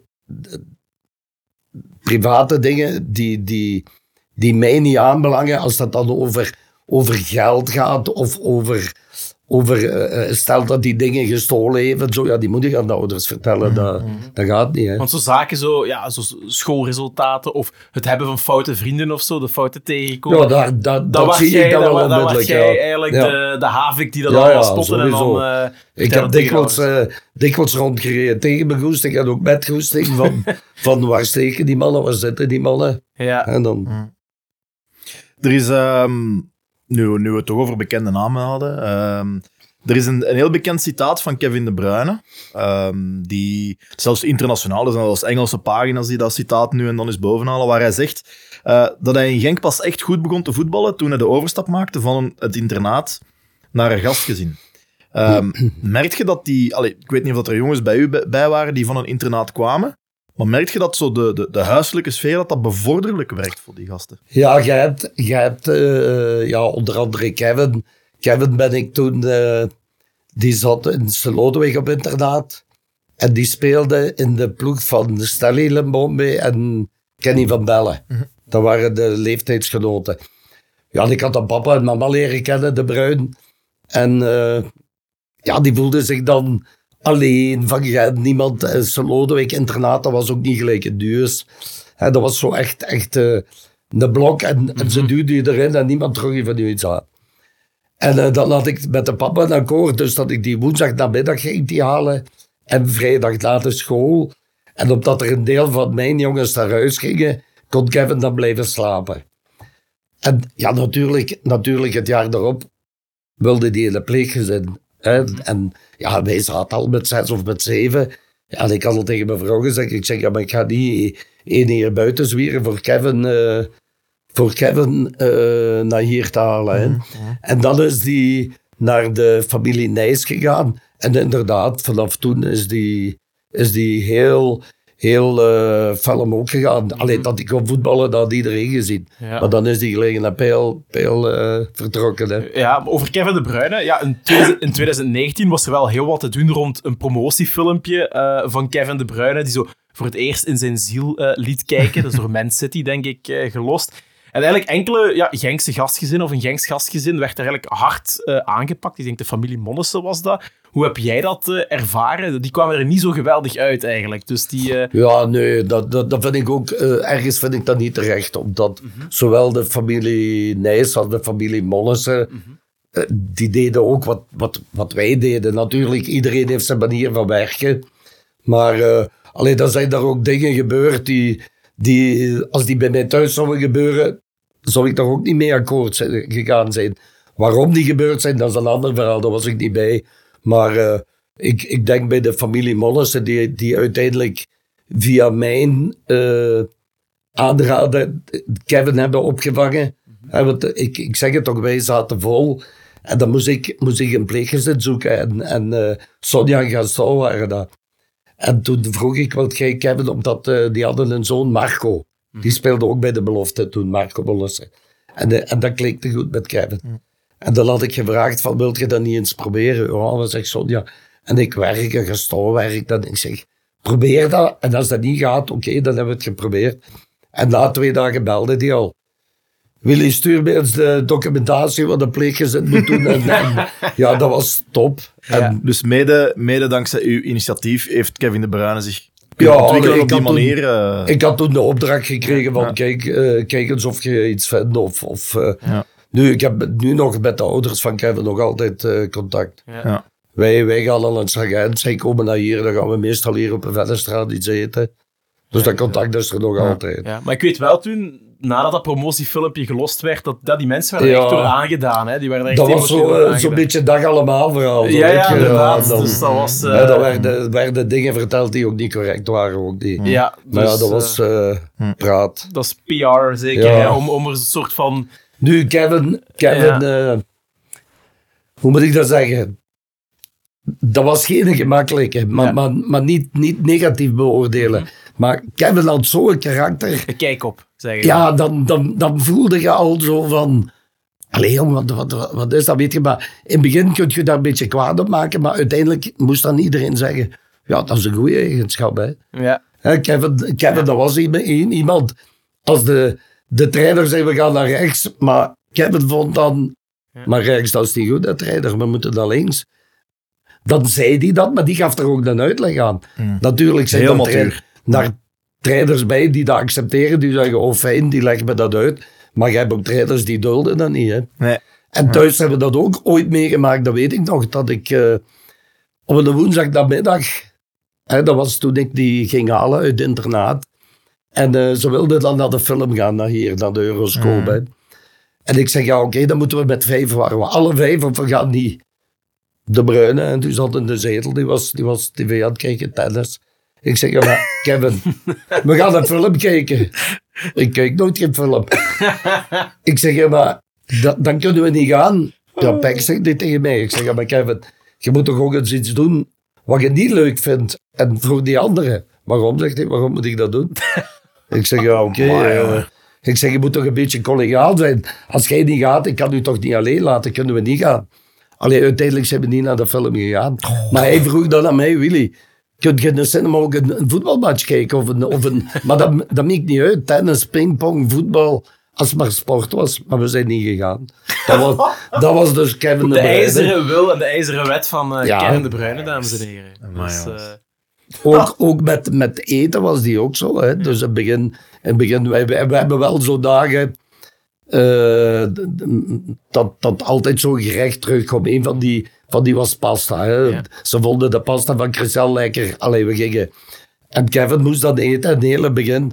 Ja, die, die nam gewoon pasta, maar zonder saus. Nou, en wij aan het kijken. dus gewoon pasta. Ik zei, Kevin, moet je geen saus? Nee. Ik zei, maar moet, wat, wat moet je? Ja, normaal eet ik dat met saus, maar die, die saus moet ik niet. ik zeg, maar is die niet, is die niet lekker? Jawel, zegt hij, maar mijn, mijn mama mixte saus. Hè, dus dan werd dat zo, zo couscousachtig. Zo. ja, ja. Ja, eh, wij wilden het allemaal niet. We zeggen, ja, ik had wel niet een paar weken zo de pasta gegeten. Totdat ik van ellende tegen Christel zei, Christel, maar maak dan een kommetje voor hem, mix dat. En ja, oké, zo, van die dingen. Niet te doen, jongen. Toch Maar- een speciaal maar- heerschap die... eh, die- Ja, uiteindelijk is gebleken dat dat, dat, dat een heel goede eigenschap is. Ja, dat, is eigenlijk een vraag die ik nog had. Inderdaad, je hebt dan eigenlijk ja, met zo'n wereldtalent als Kevin De Bruyne onder je gehad. Los van de voetbaleigenschappen dat hij heeft, zie je dan ook misschien bij bepaalde andere spelers die je onder je gehad hebt van dit wordt gewoon op mentaal vlak echt een grote, Ja, door hoe ze zich ja. gedragen of, of, of ja, het leiderschap wat eruit voortkomt. Bij, eh, bij Steven de Voer had ik dat ook. Ja? Ja, die kwam Op welke thuis. manier? Die kwam thuis, ik denk dat die eh, bij de U, U15 of zoiets is die vertrokken. Mhm. En dan eh, moest ik tegen halen. En de eerste keer dat ik Steven zag, want dat is ook een die, die, die alleen we hadden, we hadden een goede band ook. Mhm. En die stond daar en, en Willy, een nieuwe voetballer is dat. Maar ik kende Steven de Voer, ik kende die niet. En hij stond een klak scheef. Eh, Zo'n Ja. training aan, zo'n Hij zag er wel anders uit vroeger. hè. Ik, ik denk dan oei, dan, eh, dan is er... Maar ja, vanaf de eerste moment had ik daar de goede band mee. En die was ook heel open en heel vriendelijk en zo. En eh, ja, nu zou ik zeggen, aan iedere goede shot, daar, daar scheelt iets aan, maar... Allee, dat klopt niet. Hè. Ik bedoel, je hebt ook, heb ik jongens gelijk, gelijk de Nazar en zo, daar hoort je heel weinig van. Maar ik bedoel, Steven die had dan ook wel zijn, zijn eigen mening. Ja, dat is achteraf ook gebleken. hè. Dat dat helpt, hè. Ja, ja, voor sommige spelers die een, ja, oké. Voor eh, ja, Steven de Voer, dat was toch nog wel een, een, een opmerkelijk hoofdstuk eigenlijk. Hè? Want er is ook nog een krantenartikel verschenen. Dat inderdaad zo de eerste anderhalf jaar dat de, de relatie en de vrede in het huisgezin heel goed was. En dan begonnen zo inderdaad de makelaarspelletjes. Hè? Er werd, was heel wat getouwtrek met standaard. En toen zou Steven gezegd hebben, ah, het gastgezin Bras, dat is me te druk ineens. Dus Ja, ja, dan ja, toch ja. precies op de sfeer wat, ja, wat ja, Kent dat is ook, toen. ja, maar dat, dat had ook een ander verhaal. Eén, één hij mocht van zijn eh, toenmalige papa van zijn vriendin, mocht hij niet. Want die, die waren op stage in Sint-Truiden, denk ik. In eh, Turkije. Bijna En- hetzelfde. Hoe? Niks. Bijna, bijna, bijna hetzelfde. Ik snap er En wel eh, wij moesten de week erop eh, in Sint-Truiden voetballen. En, en een paar dagen ervoor belt Steven bij. en hij zegt... Ja, Willy, sorry, maar ik mag niet meer bij u blijven wonen. Nu, ik had dat ook al gemerkt en zo. Ik zeg, ja, Steven, jij moet die keuze maken met uw papa, met Sjaak. Daar had ik ook een hele goede band mee.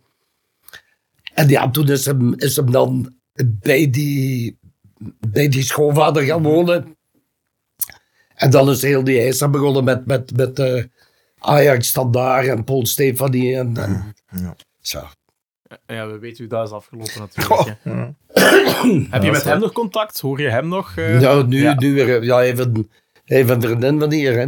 Ah, oké. ik denk ja. zelfs dat ze hier op de Hengeloofstraat woont. Ah, Ja. Allen daarheen. Heel vlakbij. Ja. Nee, maar we Mijn vrouw, weer- mijn vrouw kent die. Ja. Die zeiden van, ja, ik ken iemand die staat met Steven de Voer. Ik zeg van, hoe kan die toch weer allemaal? Ja.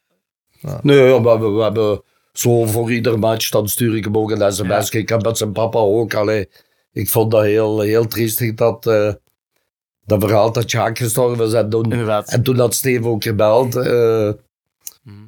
Eh, dat was op een zaterdag. En toen, toen belde hij en toen zei papa, papa is niet goed. En eh, hij wou alleen nog zijn beste vrienden aan het ziekenhuis bij de Mechelen. En dat waren, dat waren dus Christel en ik en de huisfotograaf van Standaard. eh Vini is in de eerste trainer van KV Mechelen. En dat was heel aangrijpend. En, en in het begin, ik geloof dat wij thuis tegen An- Anderlecht speelden. En ik, en ik dacht, ja, en toen ben ik naar huis gereden. Ik zei, kom Christian, de auto, we gaan naar Mechelen. Hoe, hoe kijk je niet naar de match? Ik zeg, nee, ik wil dat Jacques, die heeft dat gevraagd. En eh, ik had ook geregeld dat ik eh Brian Limbaum mee meenam, denk ik, van, van Mechelen naar huis. Hè. Die kon dan mee. En ja, we zijn dan daar blijven zitten tot eh zeven uur. En ik ben in Mechelen vertrokken en in Bonheide belde Steven, of, of Jessie, zijn zuster, dat papa gestorven. Ja, dat vond ik ook zo. Mhm. Dat zal me ook altijd bijblijven. Zo. Ja. Omdat ik met die man kilometers hebben wij gereden. Overal waar Steven ging voetballen, met de nationale ploeg, overal Willy. En dan rookte we wat sigaretje, toen rookte ik ook nog. Ja, En dan gingen we naar Pruim en naar daar en naar Brussel en daar. Overal hebben we gezeten. want ja, dat is ook wel een opmerkelijk verhaal. Ook zo de relatie met zijn vader dan. Ja. eh, want dat is eigenlijk een soort van knipperlicht geweest op een gegeven moment. Van ze zagen Ja, maar ook, niet, ook dit, is een, niet. En dan eh, ja, maar dit, toch op het einde wel, dat is het belangrijkste. hè, dit was ook een heel goed voorbeeld van, van hoe een entourage u, u kan beïnvloeden. Ja, Hè, dus Steven, dat weet ik nog. Hè. Jacques, Jacques bracht die dan naar huis en die kwam die halen. Maar er is ooit ook een moment geweest dat Jacques in eh Lummen aan het Klaverblad zat. En dat hij belde en dat hij zei, Willy, mag ik Steven terugbrengen? Ik Ja. zeg, hoe, wat, wat schilder? Jongen, die zit hier te zagen. Wat moet ik in Mechelen doen? ja. En ik heb een vriend in Genk en ik, ik ben liever daar bij Willy en Christian. Ik zei, ja, Jacques, als jij dat wilt, dan moet je hem terugbrengen. En dan zijn ze thuis aangekomen. En, en dan heb ik nog ge- verteld aan Steven. Ik zeg, Steven, maar je moet toch bij je papa... Ja, maar ik heb mijn vrienden. En, en ik heb mijn papa wel graag. Maar uiteindelijk, door, door zijn entourage, heeft hem Ja. zijn papa zo wat moeten lossen. Op dat... Allee, ja. Hij was ook nog jong en hij liet zich dan ja, natuurlijk. Steven was 16, 17 jaar en die werd echt de kop gek gemaakt. Hè. Ja. Zou je dus eigenlijk wel stellen dat als de entourage er niet was of minder aanwezig was, dat, dat de kans gewoon groot was dat Steven de Voer enkele jaren voor eerst in Genk had gevoetbald en ja, dan de dat grote denk ik wel. Dat was ook de had? bedoeling, denk ik. Hè. Ja, inderdaad. Dus, Maar die eh, hebben hem echt zo de kop. En, en trouwens, ik ben dan nog... eh allee, ik ben dan nog matchen, omdat ik zo'n goede band had met hem, ben ik nog matchen gaan kijken. Want staat daar tegen Liverpool en zo, die, die dingen. Klopt. Voor Jacques. Maar allee, ik vond dat toen ook een heel aardig verhaal. Dat was... Ja. Dat, heeft veel... me, dat heeft me toen ook gekwetst in feite ook Snap een ik. beetje. Hè, omdat, omdat via die schoonvader en dan zijn makelaar werden wij dan afgeschilderd als... als allee, het was toch niet zo goed als het klonk. Ja, jullie waren de duivel op een gegeven moment. Ja, Zo. dus wij waren degene die te veel invloed hadden op hem. Dus die, Ja. moest, die moest weg bij ons. Ja. Ja, dan, Zijn er Ja. veel van die gasten van toen die je sindsdien nog eens bent tegengekomen? Is de begroeting altijd hartelijk? Of? Bijna allemaal. Bijna ik, allemaal, ik, allee, bijna allemaal. Eh, daar zijn er ook een, een, een- ik heb een Israëliër gehad, ja, die zit in Israël. Maar zelfs, zelfs daar kwam ik die tegen. Ja. Dus ja, de meeste, de meeste, daar heb ik nog contact mee. ja. Verjaardagen, want ik ken al die hun verjaardagen. Ja. En dan, dan sms'en we met elkaar. Als ze in de buurt zijn, komen ze langs. We zijn zelfs verleden jaar eh eh, Stavros Iliadis. Zeg je dat iets? Uh, doe een belletje rinkelen, maar... Wie Ja, is die is toen Iliadis. Nee, dat is Een Griek. Nee. En dat was de, de, de, de Sava-voetballer. En die, die, die hadden ze dan voorgesteld van een contract te geven. Maar hij voelde zelf ook dat te weinig was. En eh, dan vroeg die ook aan mij, Willy, wat denk je, ga ik ooit? Ja, ik zeg, eerlijk dat niet. En dan is hij, eh, ik denk dat een eh, ingenieur is geworden. Die is dan terug naar huis gegaan. In Vleesenbeek woonde die. En dan heeft hij verder gestudeerd. En die, verleden jaar is die getrouwd in Chalkidiki. In Griekenland, zo, Ja. die, die drie schiereilanden. Ah ja, ja, ja. En, en eh, ons uitgenodigd, alles erop en eraan. En de avond dat hij belt, zaten wij bij een bevriend koppel van ons.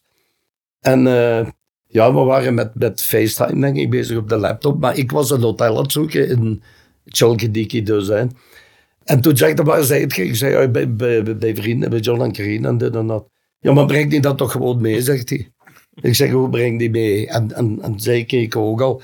Dus we zijn met twee koppels naar Griekenland gegaan. Dat was een topvakantie, ja. Ja. Haalt je het beste in, eh, in en naar boven. Hè? Ja, Door wat carrièreadvies te geven. Zijn er nog van die jongens die, die misschien zeggen van ja, ik ga weg bij Genk en dat jij er een beetje op het kunnen inpraten om ze toch ja te ik laten praat, blijven? praat over alle. Ja. Dat is... eh, Want de- je hebt dan toch eigenlijk wel ja, toch een zekere vorm van invloed toch ook wel op die jongens. Hè? Dat Als Ja, er sowieso, gemaakt hè. wordt, dat je de reden erin praat. uiteindelijk, als je samenleeft, dan creëert je ook een man. Hè. Ik bedoel, zij zullen... Allee, hoe moet ik dat zeggen? Bij mij, bij mij gaat het dan meestal over voetbal en school en zo. Maar gelijk tegen Christel, daar, daar zijn die meer met intieme dingen. Hè. Die, die hebben al een liefje en, en dit en, en die voelt, ja, dat doet, dat doet zij dan. Maar eh, een invloed heb ik zeker, want, want bij de meesten, je zit dan een tijdje in de auto met om en af te rijden. En dan, eh, meestal weet ik dan ook via het bestuur, ja, we hebben die een voorstel gedaan, die heeft ook niet getekend. En, en ja, dan praat ik daarop in, dan zeg ik, ja maar jongens, waar, waar denk je dat je beter kunt zijn? Allee, leg me nu eens uit. Ja, want jij, zit, allee, eh, jij zit bij de club al, al jarenlang. Je zit Gen- Genkenaar.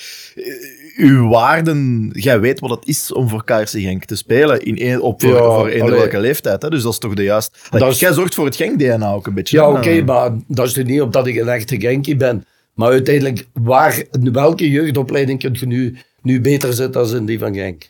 Als je mij zo Ja, ik, ik- als ik zie wat wij allemaal doen voor die kinderen, hè, transport, gastgezin, internaat, de combinatie met school, want uiteindelijk, wij hebben het geluk dat Atlas College werkt, werkt heel nauw samen met, met KRC. Dus die, die jongens kunnen alle faciliteiten eh, krijgen die om te trainen, terwijl er schoollessen moeten gegeven worden. Dus dat is toch mooi.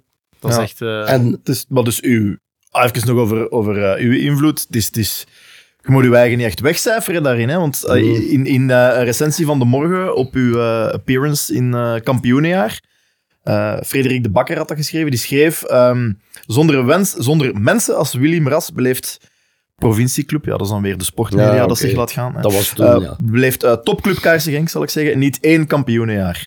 Ja, Oké, maar ik Klopt dat, denk je? Of? Ja, ik denk dat je dat breder moet nemen. In de tijd dat, dat wij, allee, het begin van de, van de jeugdacademie, gelijk ze nu is, hadden wij allee, een, een heel deel jongens gelijk ik, maar wij waren toen midden dertigers of, of, eh, of veertigers. En, en we hadden een heel sterk team.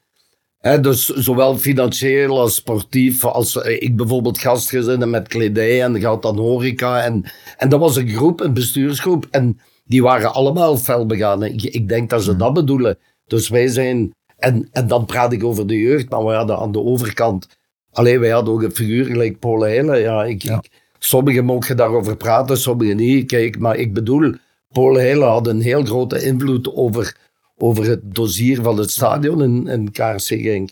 Ik herinner mij nog een vergadering, dat was dat nog op de, in de oude kantine van, van Waterscheid toen, de jeugdvelden. Hm. En eh dat Paul zei, we moeten hier een stadion bouwen van 30.000 man. Ja, iedereen begon te lachen. Ja. Maar uiteindelijk, hè, ik bedoel, dat is toch door zijn toedoen. Ja, ja. ja. En zo waren er verschillende figuren die, die, die echt eh, de, de, de, de ploeg ook om, omhoog stuwden. Ook, hè. Sportief en, en extra sportief. Visionaire, pionieren. Ja, Ja. maar ja, Ah, dat was en je, ook- zei je zei het al, hè, dat, dat, dat, de, dat de jeugdacademie van Genk mede daardoor ja, met niks te vergelijken is. Vandaag stond er een artikel in Belangen van Limburg over, over transfers tussen de jeugd Ja. en dergelijke. Kunnen we straks nog misschien over hebben, maar in dat interview zegt Koen Daarde dat eh, spelers niet voor Genk kiezen voor de eerste ploeg of voor de clubkeuren of voor zijn project. Maar inderdaad, omdat we, en hij zegt zijn woorden, een stabiele, sterke opleiding bieden gecombineerd met een goed schoolproject nu. Ik stel me de vraag, kan niet elke jeugdopleiding dat zeggen? Die combinatie van sterke opleiding en een goed schoolproject? Zoals ik juist al zei, we hebben dus een hele goede samenwerking met Atlas College. Ik, ik weet niet hoe het in, in andere provincies werkt. Hè. Maar uh, alleen Koen, Koen, uh, Koen bedoelt ook wel, wij zijn, wij zijn de laatste vier, vijf jaar wel heel professioneel beginnen werken. Ook, hè. Ja.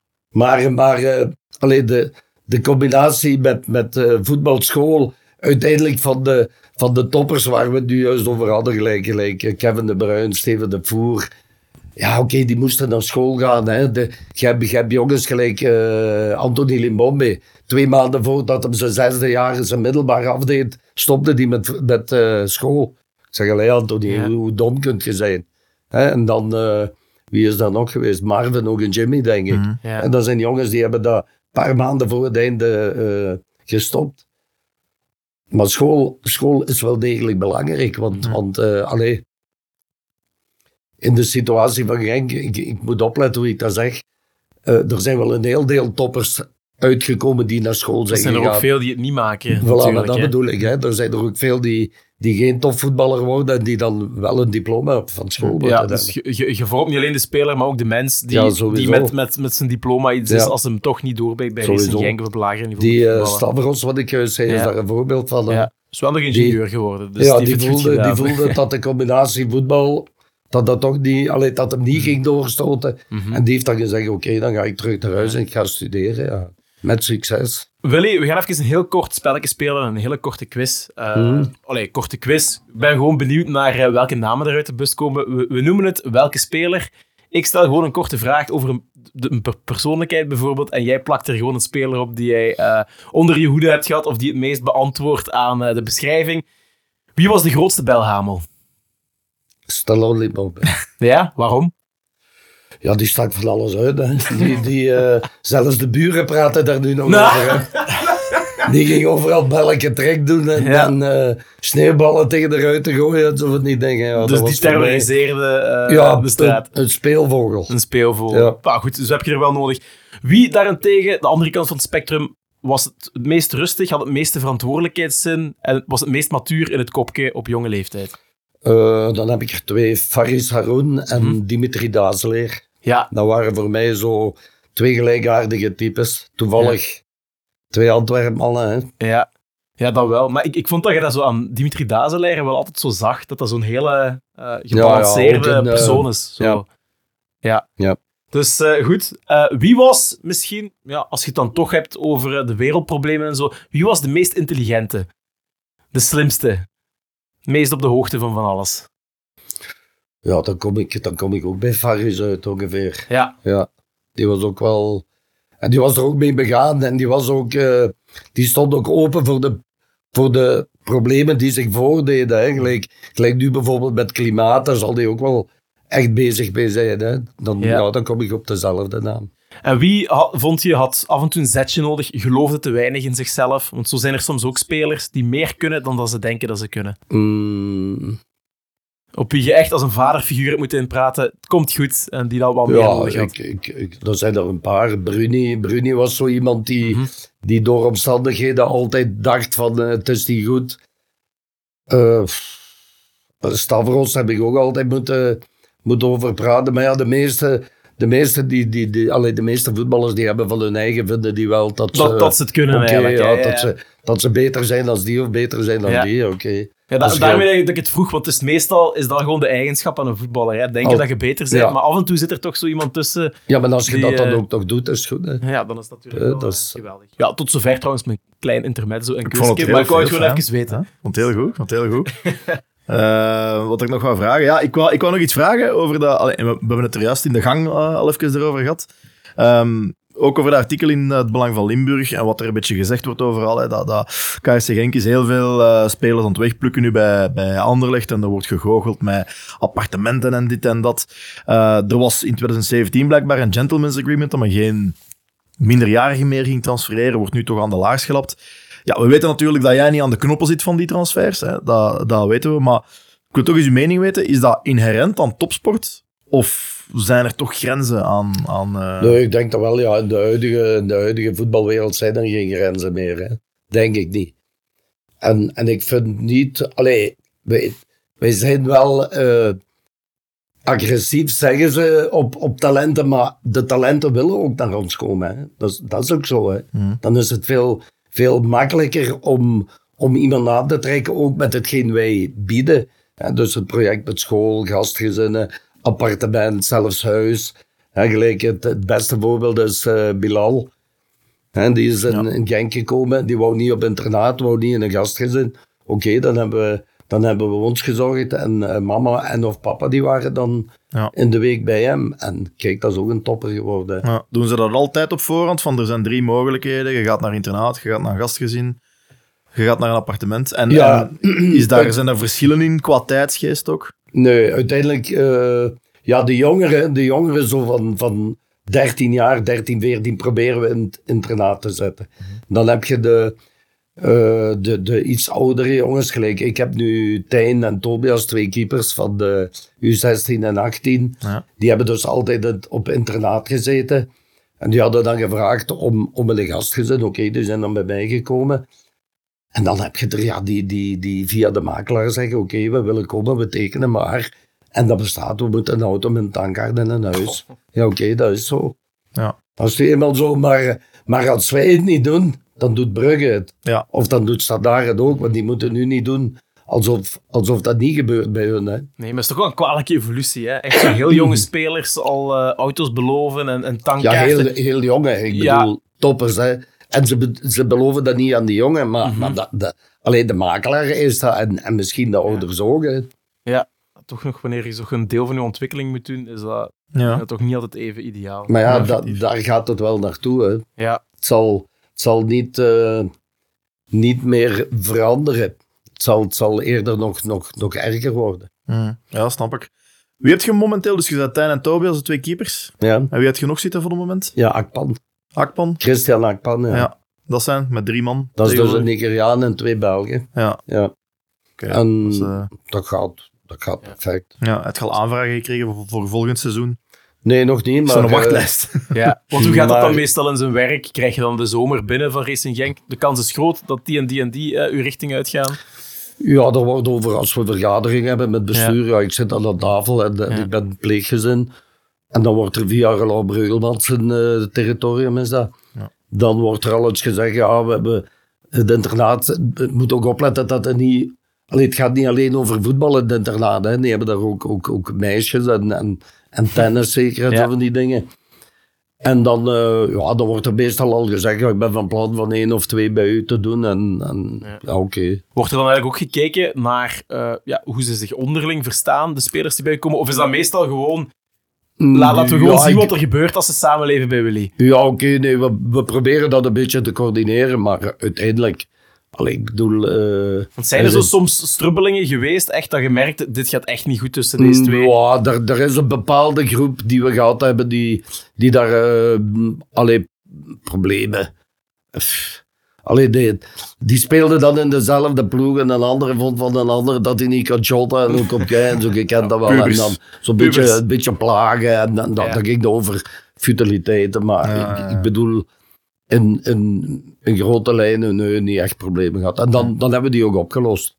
Ik bedoel, dan, dan, eh, wij vergaderen ook dikwijls aan tafel, dan zeg ik, kom eens hier, allez, zeg eens, jij dit, jij dat, en, en ja, oké. En zo wordt dat opgelost. En zo kijken we samen naar de tv, we kijken samen voetbal. Het zal veel voetbal op staan. Meestal zijn ze tegen mij altijd, hè, dus dat ben ik ook al gewend. De meeste zijn voor Real Madrid of voor Barcelona. Ja, ja. En ik ben dan, mijn moeder was de Duitse, Ja. ik ben dan, eh dat gaat Dimi niet graag horen, denk ik. Ik ben dan fan van Bayern München. Is die geen fan van Bayern nee, München? helemaal niet. Goed, dus daar Nee. is onze filosofie dan niet op. eh, Ook al, ook al niet Voor van de Dimi? Duitse... Hoe? Voor wie is Dimi? Een Barcelona-man, hè. Tik-taka. Ah, ik dacht, maar ik in Duitsland. eh, Nee, nee, nee, nee, nee, de Duitse nee, ploeg. niet Ja, tegen Barcelona Duitsland, wist ik wel, ja, ja. Ja, ja, oké. Hij, hij houdt van voetbal. Ja, je ziet, Ja, dat, je ja. herkent dat ook bij ons. hè. Aan Ja. Genk, ja. Toch een stuk Ja. Barcelona en Genk dan. Ja, toch een stukje, hè. Ja, je kijkt met die mannen naar de voetbal. Zijn er, van die, zijn er profieletjes geweest al die, die snakken naar een voetbalvrije omgeving, in het gezien? Die niks, die er niks Nee, over willen horen, die er niet. over willen praten, hè. Allemaal bezeten door het. Ja, uiteindelijk, als, als wij die gaan halen of die komen naar ons, ja, die, die hebben maar één droom. Die willen Ja. profvoetballer worden. Ja. En eh, hoe zit het dan? Want ik had ook inderdaad ergens gelezen dat, dat je zoiets, denk volgens mij Genk Anderlecht thuis aan het kijken was. Dat iedereen voor Anderlecht begon te supporteren. Ja, nee, Gewoon om nee. u te koeieneren Nee, eigenlijk. nee, ja, nee. Dat was eh, eh, Johan van Lierde, de cardioloog. Die was eh, van wacht in het ziekenhuis. En die vroeg mij, die zei, "Jij, Willy, jij kijkt toch eh Anderlecht Genk? Ik zeg, ja. Ja, kan ik die bij u kijken? Als ik dan, en dan ben ik direct, geen probleem. Hè. En we zaten daar met, met, met Stelly en, ik weet niet wie dat, dat was die groep, denk ik. En we komen, dacht ik, 0-1 voor. En dan maken ze 1-1. Ja, en die, die mannen beginnen daar te springen en, en in de living eh, zo op hun knieën. Ja, Valierde kijkt zo naar mij en die zegt, je hebt nog veel werk. Ik zeg, ja, denk, denk het wel, hè. Dus bij deze, die moeten wel op de bon. Hè? Nee. van Anderlecht, dat kan niet. Hè? Spelen al niet meer voor ons, denk. Nee, dus oké. goed. eh. Nee, maar zo ook als we... Allee, als dat Bayern München tegen... Ja, dan... Allee, dan heb ik, ik heb me ooit al eens kwaad gemaakt. Ik zeg, van deze avond kijkt er niemand met mij voetbal naar boven. Ja. Ja, daar heb, die hebben ook allemaal een tv op de kamer. Hè? Ja. Nou, Oké, naar boven. En dan, ik weet niet welke match dat was, maar dan Bayern achter 1-0. En dan hoor ik in de living, dan hoor je zo de trap, doek, doek, doek, doek, doek. Dan gaat die livingdeur open, dan op hun knieën glijden die zo. Yeah, voor mij. En dan, dan kan ik dus echt kwaad worden. Ja, wat als koeioneren. Dat kan ik dus niet verdragen. Zo, hè. Dan denk ik, break a leg. De trein op. Afla. Dat is hetzelfde. Terug naar nu zo- Wezenmaal van Gelijk nu Ja. zondag Anderlecht Genk, dat, dat is hetzelfde. Dat kan ik ook niet verdragen. Dan word ik ook kwaad. Zo. Ja, Ja, ja, ja, ja. dat snap ik. Dat, Maar dat zijn dan alleen mooie anekdotes. Hè. Maar is er dan ook langs de andere kant soms dat je met een pa- paar andere van die gasten naar de voetbal kijkt en dat die, ik weet niet, tijdens een match zeggen van ah, dat hebben we vandaag ook gehad, of ah, nu gebeurt er dit, of Nee, dit met- zo. met- Leer daar eh, soms iets van bij? Met eh? Anthony had ik regelmatig discussies. Hè. En dan, dan, eh, omdat ze verweten hem altijd dat hem, dat hem wat te lui was. Dat hem niet alleen aanvallend en niet... En dan waren we tv aan het kijken en dan, dan was dat Barcelona tegen Chelsea, dat maakt niet uit. Hè. En, dan, en dan keek ik naar Anthony en dan zei ik, Anthony, maar kijk, die flank, die, ver, die verdedigt toch niet, hè? Ja, maar zegt hij, een aanvaller moet niet verdedigen. Hè? Ik zeg, ja, maar ze willen dat toch als je op de flank. En dan keek hem altijd naar bijvoorbeeld Messi of naar Ronaldo. Ja, of, ja, ja, ziet je, die lopen ook niet achteruit. Ik zeg, oh ja, maar... Hij had er nou wel twee uit. ja, voilà, hè. Dan kwam hij met Messi en Ronaldo af, zo van die dingen. Ja. Niet, niet, eh, niet juist om je aan te spiegelen. We hebben nu in het begin er juist al, al een duizendpoot genoemd. Hè? Want ja, het gaat hier al vooral over het gastgezin, het gastgezin Christian, eh, moesten Ja. we zeggen. Eh, maar je staat ook in voor de kledij op de academie. Je zit in het bestuur, chauffeur, parkingverantwoordelijke. Chauffeur, die, die jongens van mij, die rijden om en af. Hè. Die rij- Ja. ja. ja, af en toe pak je al een. Moet je dan Genker, dan zet ik die af van het station of die daar. Dat kan ook Hoeveel, hoeveel man kan er in uw auto? Ja, dat is een, Ja, eh, gewoon vier. heb oké. een SUV en gewoon de Ja, ja. chauffeur en vier man. Ja. Ja, ja, voilà. Maar ook bijvoorbeeld eh, de kledij op de academie, hoe, dat is zo'n heel Ja, dat is, een, dat is een beetje mijn dada zo, de kledij. Hè. Ja. Als wij dan... Nee, Onderbouw, bovenbouw, alle, allebei? nee, van de U7 tot eh, U, wacht, U18. Ja. Eh, Jong Genk, dat is mijn zoon, die heeft dat geërfd. Ah, voilà. Dat is ook een pleegvader ook, die heeft ook Ja. twee gasten thuis. En, eh, ja, dan, en hij is de tweede materiaalman van de eerste elftal ook. Met Alain. Ja, Verlinde, ja. ja. En eh, ja, de kleren gelijk nu begint dat. Hè. Dus allee, onze droom was altijd, als wij in juni hebben wij infodagen van de jeugd. En onze droom was altijd van, het pakje staat gereed, infoavond. En de mensen gaan naar huis, ze hebben kledij en ze gaan weg. En ik heb het gevoel dat dat dit jaar voor de eerste keer gaat lukken. Ja, Dus dat we alle kledij hebben. En dan heb ik nu vanaf eh, einde mei tot eh, de info, ik denk 3, 24 juni, heb ik dan twee, drie weken de tijd om voor de U7 tot de U18 ieder zijn pakketje gereed te maken. Met nog collega's dan alleen. Alleen zou ik dat niet kunnen. hè. Nee, nee. En is dat, is, is dat ook de reden waarom dat, dat, dat... Ik herinner me, maar dat is al heel lang geleden, dat in het begin van het seizoen de jeugd vaak nog in de, in de truitjes van het seizoen ervoor speelt. Is dat dan daardoor? Zijn dat logistiek? Ja, is dat dan logistiek? Of Ja, ja, maar eh, dat gaat ook, daar zijn afspraken. Dus uiteraard de eerste ploeg, die, die moeten alles hebben. Hè. Dan, dat, dat is eh, uitstraling. Ja, ja. En nu hebben we dan Jong Genk. En de wedstrijdkledij van de jeugd. Uiteindelijk vind ik dat nu echt ook niet belangrijk. Hè, als we een maand moeten wachten. Het voornaamste is dat zij een volledig eh, trainingspakket en uitgangskledij hebben. ja. En dan de wedstrijdkledij, dat kan alles gebeuren dat die een maand of zelfs twee maanden achterblijft. Ja, ja. Maar je wilt ze, je wilt ze laten na de infodag echt vertrekken met Ja, dan hoop ik dat dat, dit jaar wat lukt. Ja, dan zou ik heel gelukkig zijn als dat gaat. Ja. En dan, eh, ja, ik weet niet, zijn er leuke anekdotes als parkingverantwoordelijke? Of... Nou, dan, dan eh, Krijg je zo van die rare mensen die daar... eh, ja, rare mensen, meestal, meestal onze eigen mensen. Hè. Ja. Die, die doen moeilijk, omdat die Willy en, eh en Sieke en, en, en, en, eh, en Leuke Jeff kennen. Hè. Ja, ja, inderdaad. Die op, welke, op welke parking sta je meestal? Eh, van voor aan de blauwe. Hè. Een parking blauw. Nou, daar ja. hebben we zo'n hopunit en, Ja. en eh, wij moeten dan de, de, de aanwezigheid aanduiden en, Ja. Ja. en drangbonnen op die mannen hun kaart zetten. Het zal- Het zal wel af en toe gebeuren dat er iemand komt aanrijden. Maar ik kende die Oh, en die heeft geen geld veel, mee. Of een, dat, of een dat uw naam heeft. Ja, maar ik ken Willy. En die zit dat tegen u ja, dat ik door mocht hebben. Ja, ja, ja, en, ja. Dan moeten we dan moeten we de vraag stellen, welke kleur vijzen heb ik aan mijn fiets? Ja, dat, dat zal zo'n heel Ja, goede bedoel- zijn. Ik bedoel, eh, zeker eh, gelijk nu, maar we- dat is een luxe probleem wat wij hebben. Hè? Want ik blijf Ja. erbij. We hebben, ik ben dus heel veel op verplaatsing geweest. En ik heb me daar altijd moeten stik doodlopen. En bij ons, ik heb dan eens met de fiets gegaan. Ik denk, als je 800 meter is het verste wat je van het stadion afstaat. Ja, Dus, dat is knap. valt goed mee. ja. Goed.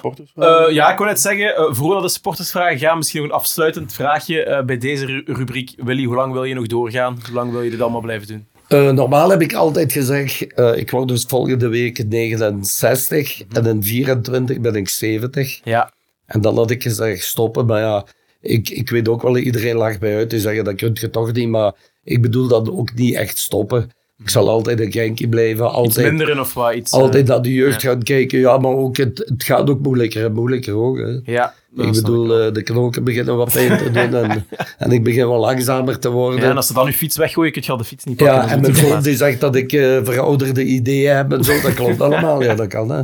Nee, dat is, eh, dat is waar. Goed, bedankt voor het antwoord. We hebben ook nog redelijk wat supportersvragen verzameld, Willy, van supporters ja, die via het forum of via Facebook en Instagram wat vragen voor je klaar hadden. Ik ga misschien eerst beginnen met een, ja, met een vraag van mezelf, die niet volledig thuis paste in eh, wat we er juist gedaan hebben.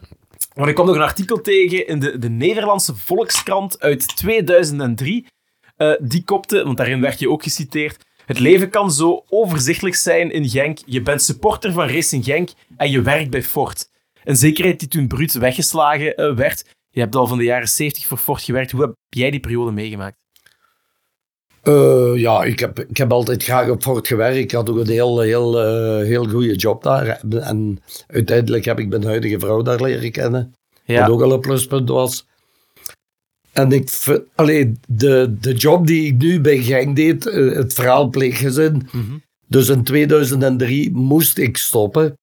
Dat was reorganisatie. En ik was net geen 50 Ja. toen ik niet meer mag gaan werken. Ja. Dus wij moesten toen thuis blijven. Voor mij was dat natuurlijk een zegen, want ik ging altijd naar de toenmalige personeelschef. Ik zeg, waar is dat papier wat ik moet tekenen? Maar we hebben nog geen papier. Ja. Ik zeg, maar ik teken in blanco, zeg ik. Zie, omdat ik, omdat ik wist, ik, ik stop met, eh, met werken op Fort, wat ik spijtig vond. Mhm. Maar ik had wel. Kaarsengang en de jongens en de pleeggezin, waar Ja. ik dan nog meer kon... U op toeleggen eigenlijk. Dus, Dus eh dan volgden we elkaar dan, eh, dan goed op. Eh, voor de rest hebben we ja, nog redelijk wat eh, supportersvragen binnengekregen. een eerste komt van eh, iemand die zich Reggie laat noemen. Reggie. Reggie. Eh, hij zegt, eh, ja, welke invloed heeft de relatie met de ouders op de slaagkansen van een jongere? Dus rukken jouw gasten zich wat meer los van hun ouders als ze bij u zijn? Of eh, blijft die band toch heel nauw en zorgt dat soms voor problemen? Ja, de band zou heel nauw moeten blijven met de ouders. Hè. Maar als die in een, in een gastgezin komen, of, of ja, dat creëert geen goede band. En ja, dan, dan heb ik toch een bepaalde invloed op die jongens. Hè. Maar ja, je moet dan, dan komen we terug op het verhaal van waar, waar zijn de limieten. Dus ik weet ook wel tot waar ik kan gaan. Hè. Ja. Nee, dat is, eh, dat is waar. Eh, ja, gevolgd door een iets luchtigere vraag van iemand met de alias NRT. Gebeurt het wel eens dat spelers een dame meesmokkelden op de kamer in huis? Nee. Of eh, had je dat al lang in de smiezen? Nooit gebeurd. Nooit Nee, gebeurd. Oh, wacht even. ja. De enigste die eh, Dimitri Dazeleer is getrouwd met de dochter van Patrick de Koster. Toenmalige manager, Manager, van Kevin ja. de Bruyne. En, eh, maar dat was een paar weken voordat ze trouwden. En Dimi had me dat ooit gevraagd, mag Joyce hier blijven slapen? Ik zeg, Dimi, dat gaat niet, hè, jongen. Mhm. Ik kan toch niet, jij met een vriendinnetje. En, en toen had ik gezegd, als je heel alleen thuis bent, dan zou dat eens mogen gebeuren. Maar ondertussen had Joyce ook met Chrisanne een hele goede band. En uiteindelijk had Dimi dat geregeld dat iedereen naar huis vertrok. En hij dan met Joyce ene keer een avond dus thuis mogen blijven. Dus. Enfin, dus Maar normaal keer... gezien niet. Nee, normaal niet, maar die ene uitzending voor Ja. Dimitri Dazelaar heeft hem wel een huwelijk. Ja, eh, ja, ja. ja. heeft er een huwelijk doorgekregen. Dus Voilà, heel mooie, nobele geste. Ja. Eh, de, dan heeft Gerrit ook nog een vraag voor u. Eh, van welke speler die je onder je hoede had als pleegouder, had je de grootste carrière verwacht? En van wie had je het niet verwacht dat hij het zo ver ging schoppen? Dus je moet twee namen zeggen. Van wie had je het verwacht en van wie had je het niet verwacht? Allee, als ik van verwacht, maar Kevin heeft niet permanent bij mij gezeten. Mhm. Dus ik was altijd eh, de Ja. opvang. Dus van Kevin de Bruyne had ik dat wel verwacht. verwacht. niet verwacht. eh, die, die moet bij mij gewoond hebben of in Genk gevoetbald. Eh, liefst vooral bij u gewoond, Bij door heel korte perioden of zo, of, of toch nauw mee, eh, mee samengewerkt? Ja, er zijn er verschillende. Ik denk onder andere Dimitri Dazeleer. Door zijn gestalte had ik niet verwacht dat hij... Ja. Dat hij en, en ook door het systeem. En toch heeft hij daar stand gehouden. En eh, wie hebben we dan nog gehad? Eh, ja, Anthony, dat, dat- daar was ik zeker van. Faris ook, ja. Uiteindelijk Ja. hebben ze het gewoon waargemaakt. Ja, die, het met, ja, eh, ja. Die, die het konden. Ja, dan eh, zijn er nog redelijk wat vragen gesteld waar je al antwoord hebt eh, op gegeven. Hè. Jana Win- Windmolders vroeg zich af, ja, welke speler haalde het meeste kattenkwaad uit? Ik denk Anthony Limbombe. Stanley. Die spant- Stanley. Stan- Stanley Stanley. Limbombe, die spant er de kroon. Theo Gelders vraagt, ja, wie wordt kampioen volgens jou? Dat was eh. Racing Genk. En dan misschien toch nog een laatste van, van Reggie, die toch altijd wel van die hele goede dieptevragen heeft. Die man is voorbereid. Die man is heel vrouw, voorbereid. het Mocht je het karakter van de ideale 14-jarige beschrijven, die je het liefst in huis hebt, en die de grootste kans heeft om het te maken in het profvoetbal, hoe zou je die omschrijven? Ik vind van, van alleen niet een 14-jarige, iedere jongen die, die bij mij thuis komt, daar verwacht ik respect van, sowieso, voor hetgeen wij doen. Ik respect, respecteer ook wat hij doet, want iedereen denkt, eh, die jongens worden zo in de watten gelegd of die hebben een heerleven. Natuurlijk, voetballer, profvoetballer worden is, is het mooiste beroep van de, van de wereld. Maar om daar te geraken moeten die toch ook wel veel opofferen. Hè, die, die kunnen niet leven gelijk een normale jongen. Wordt soms vergeten. inderdaad. Pintje drinken of eh, op stap gaan of eh, achter de meisjes en zo. Maar dat zijn de twee dingen die voor mij vooral respect. Ja, Respect en, en alleen je moet ook weten waar je bent. Ik kan me niet voorstellen dat, dat mijn vrouw en ik dag in dag uit met die jongens bezig zijn. En ik moet dan achteraf weten dat er voor hem een lakkerken is en hij doet zomaar wat op. En dan ga ik dat ook melden. Ik, ik praat er met hem over.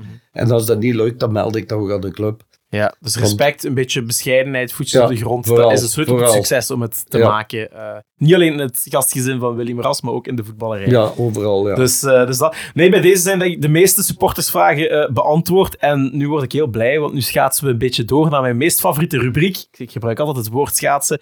En dat is uw favoriete plaat, Willy, die je associeert met Racing Genk. En dan vooral de vraag, waarom? Ja, er is maar één, hè. Hela Hola. omdat ik, omdat ik, eh, ja, ik vond het altijd geweldig. Maar dat was ook met, met heel, mijn, heel mijn schoonfamilie. Die heb ik in die tijd allemaal Genkjes van gemaakt. Er waren er een paar Bruggen en een paar Centruijen, omdat die van Stevoort zijn. En dat, dat vond ik zo geweldig. En, en uiteindelijk heel de familie stond op de, op de stoel en die zongen dat mee en met sjal aan het zwaaien. Dat is me altijd bijgebleven. En dat vind ik ook, allee, ik weet niet wat ze dat, dat vind ik het Genkliedje. Ja, dat is wel het Genkertje. Ook eh, door uw copain Jan Wuitens de vorige Ah, keer gekozen. Dus, Een hele intelligente trainer. Is Dat Ja. soms op in het magazijnke, denk ik. Ja. Dat zal wel zijn. Ja. maar heel wat holas en schalletjes zijn, eh, Ja, ja, zijn gevlogen. Nee, goed.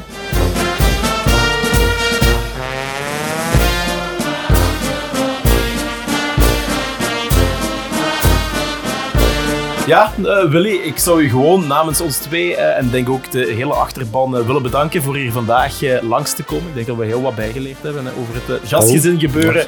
En hier en daar ook wel over het parkeerbeleid en, eh, en de Ja. en En over hoe dat we makkelijker binnen kunnen op parking blauw. Ja, inderdaad, de shortcuts kennen we dus. Het was een blauw en een rood schroefje. Hè? Was Je moet, blauwe gewoon, roodschrift. je moet gewoon zeggen dat je twee auto's hebt en die parkeerkaart ligt in die andere. Ah ja, Dat is waar. Dat is zo wat het standaard, eh, goeie. standaard antwoord. Die ligt nog in, nog in met een Porsche. Ja. Ja, ja. Als we met de fiets daar zijn. ja, ja, ja. Dus na eh, ik ken Jan Jan Bon is het ik ken Willy Bras. Dus eh daar gaan we vanaf nu, gaan we vanaf nu onthouden. Goed, eh, Willy, heel veel bedankt om, eh, om langs te komen. En ook eh, ja, jullie luisteraars opnieuw bedankt eh, voor te luisteren. Eh, en we gaan Willy zijn verjaardag niet vergeten. Hè. Volgende week wordt je 69. Ja. Dus Ja. bij deze al eh bij voorbaat. 20e een, eh, mei. 20e mei. Proficiat met de nieuwe achterdeur, dan zullen we zeggen. Voor de ja. nieuwe voordeur erin steken. Of de Ja. gordijnen, hè, als die gordijnen geplaatst worden. Dus, eh. Oké, graag gedaan. Proficiat en bedankt om erbij te zijn. Dank je. Eh, inderdaad, ja, ik ben gewoon iemand na zeggen bedankt luisteraars om Nee, eh, te luisteren. En de luisteraars zelfs, die mogen ons toch altijd ook wel blijven sponsoren natuurlijk, zodat we onze hosting kunnen blijven Mag betalen. zeker en vast, ja. Voor een eh, kleine bij- bijdrage op buymeacoffee.com slash teril uh, sponsor je ons en dan kunnen we ons weer naar het volgende seizoen trekken. Hè. Dus we zullen nog één of twee keer present tekenen voor eh, dit seizoen. Ja. En dan zijn we er weer eh, voor een eh, volledig nieuw jaar. Maar voor nu, ja, bedankt voor het luisteren en tot de volgende Terrell Talks.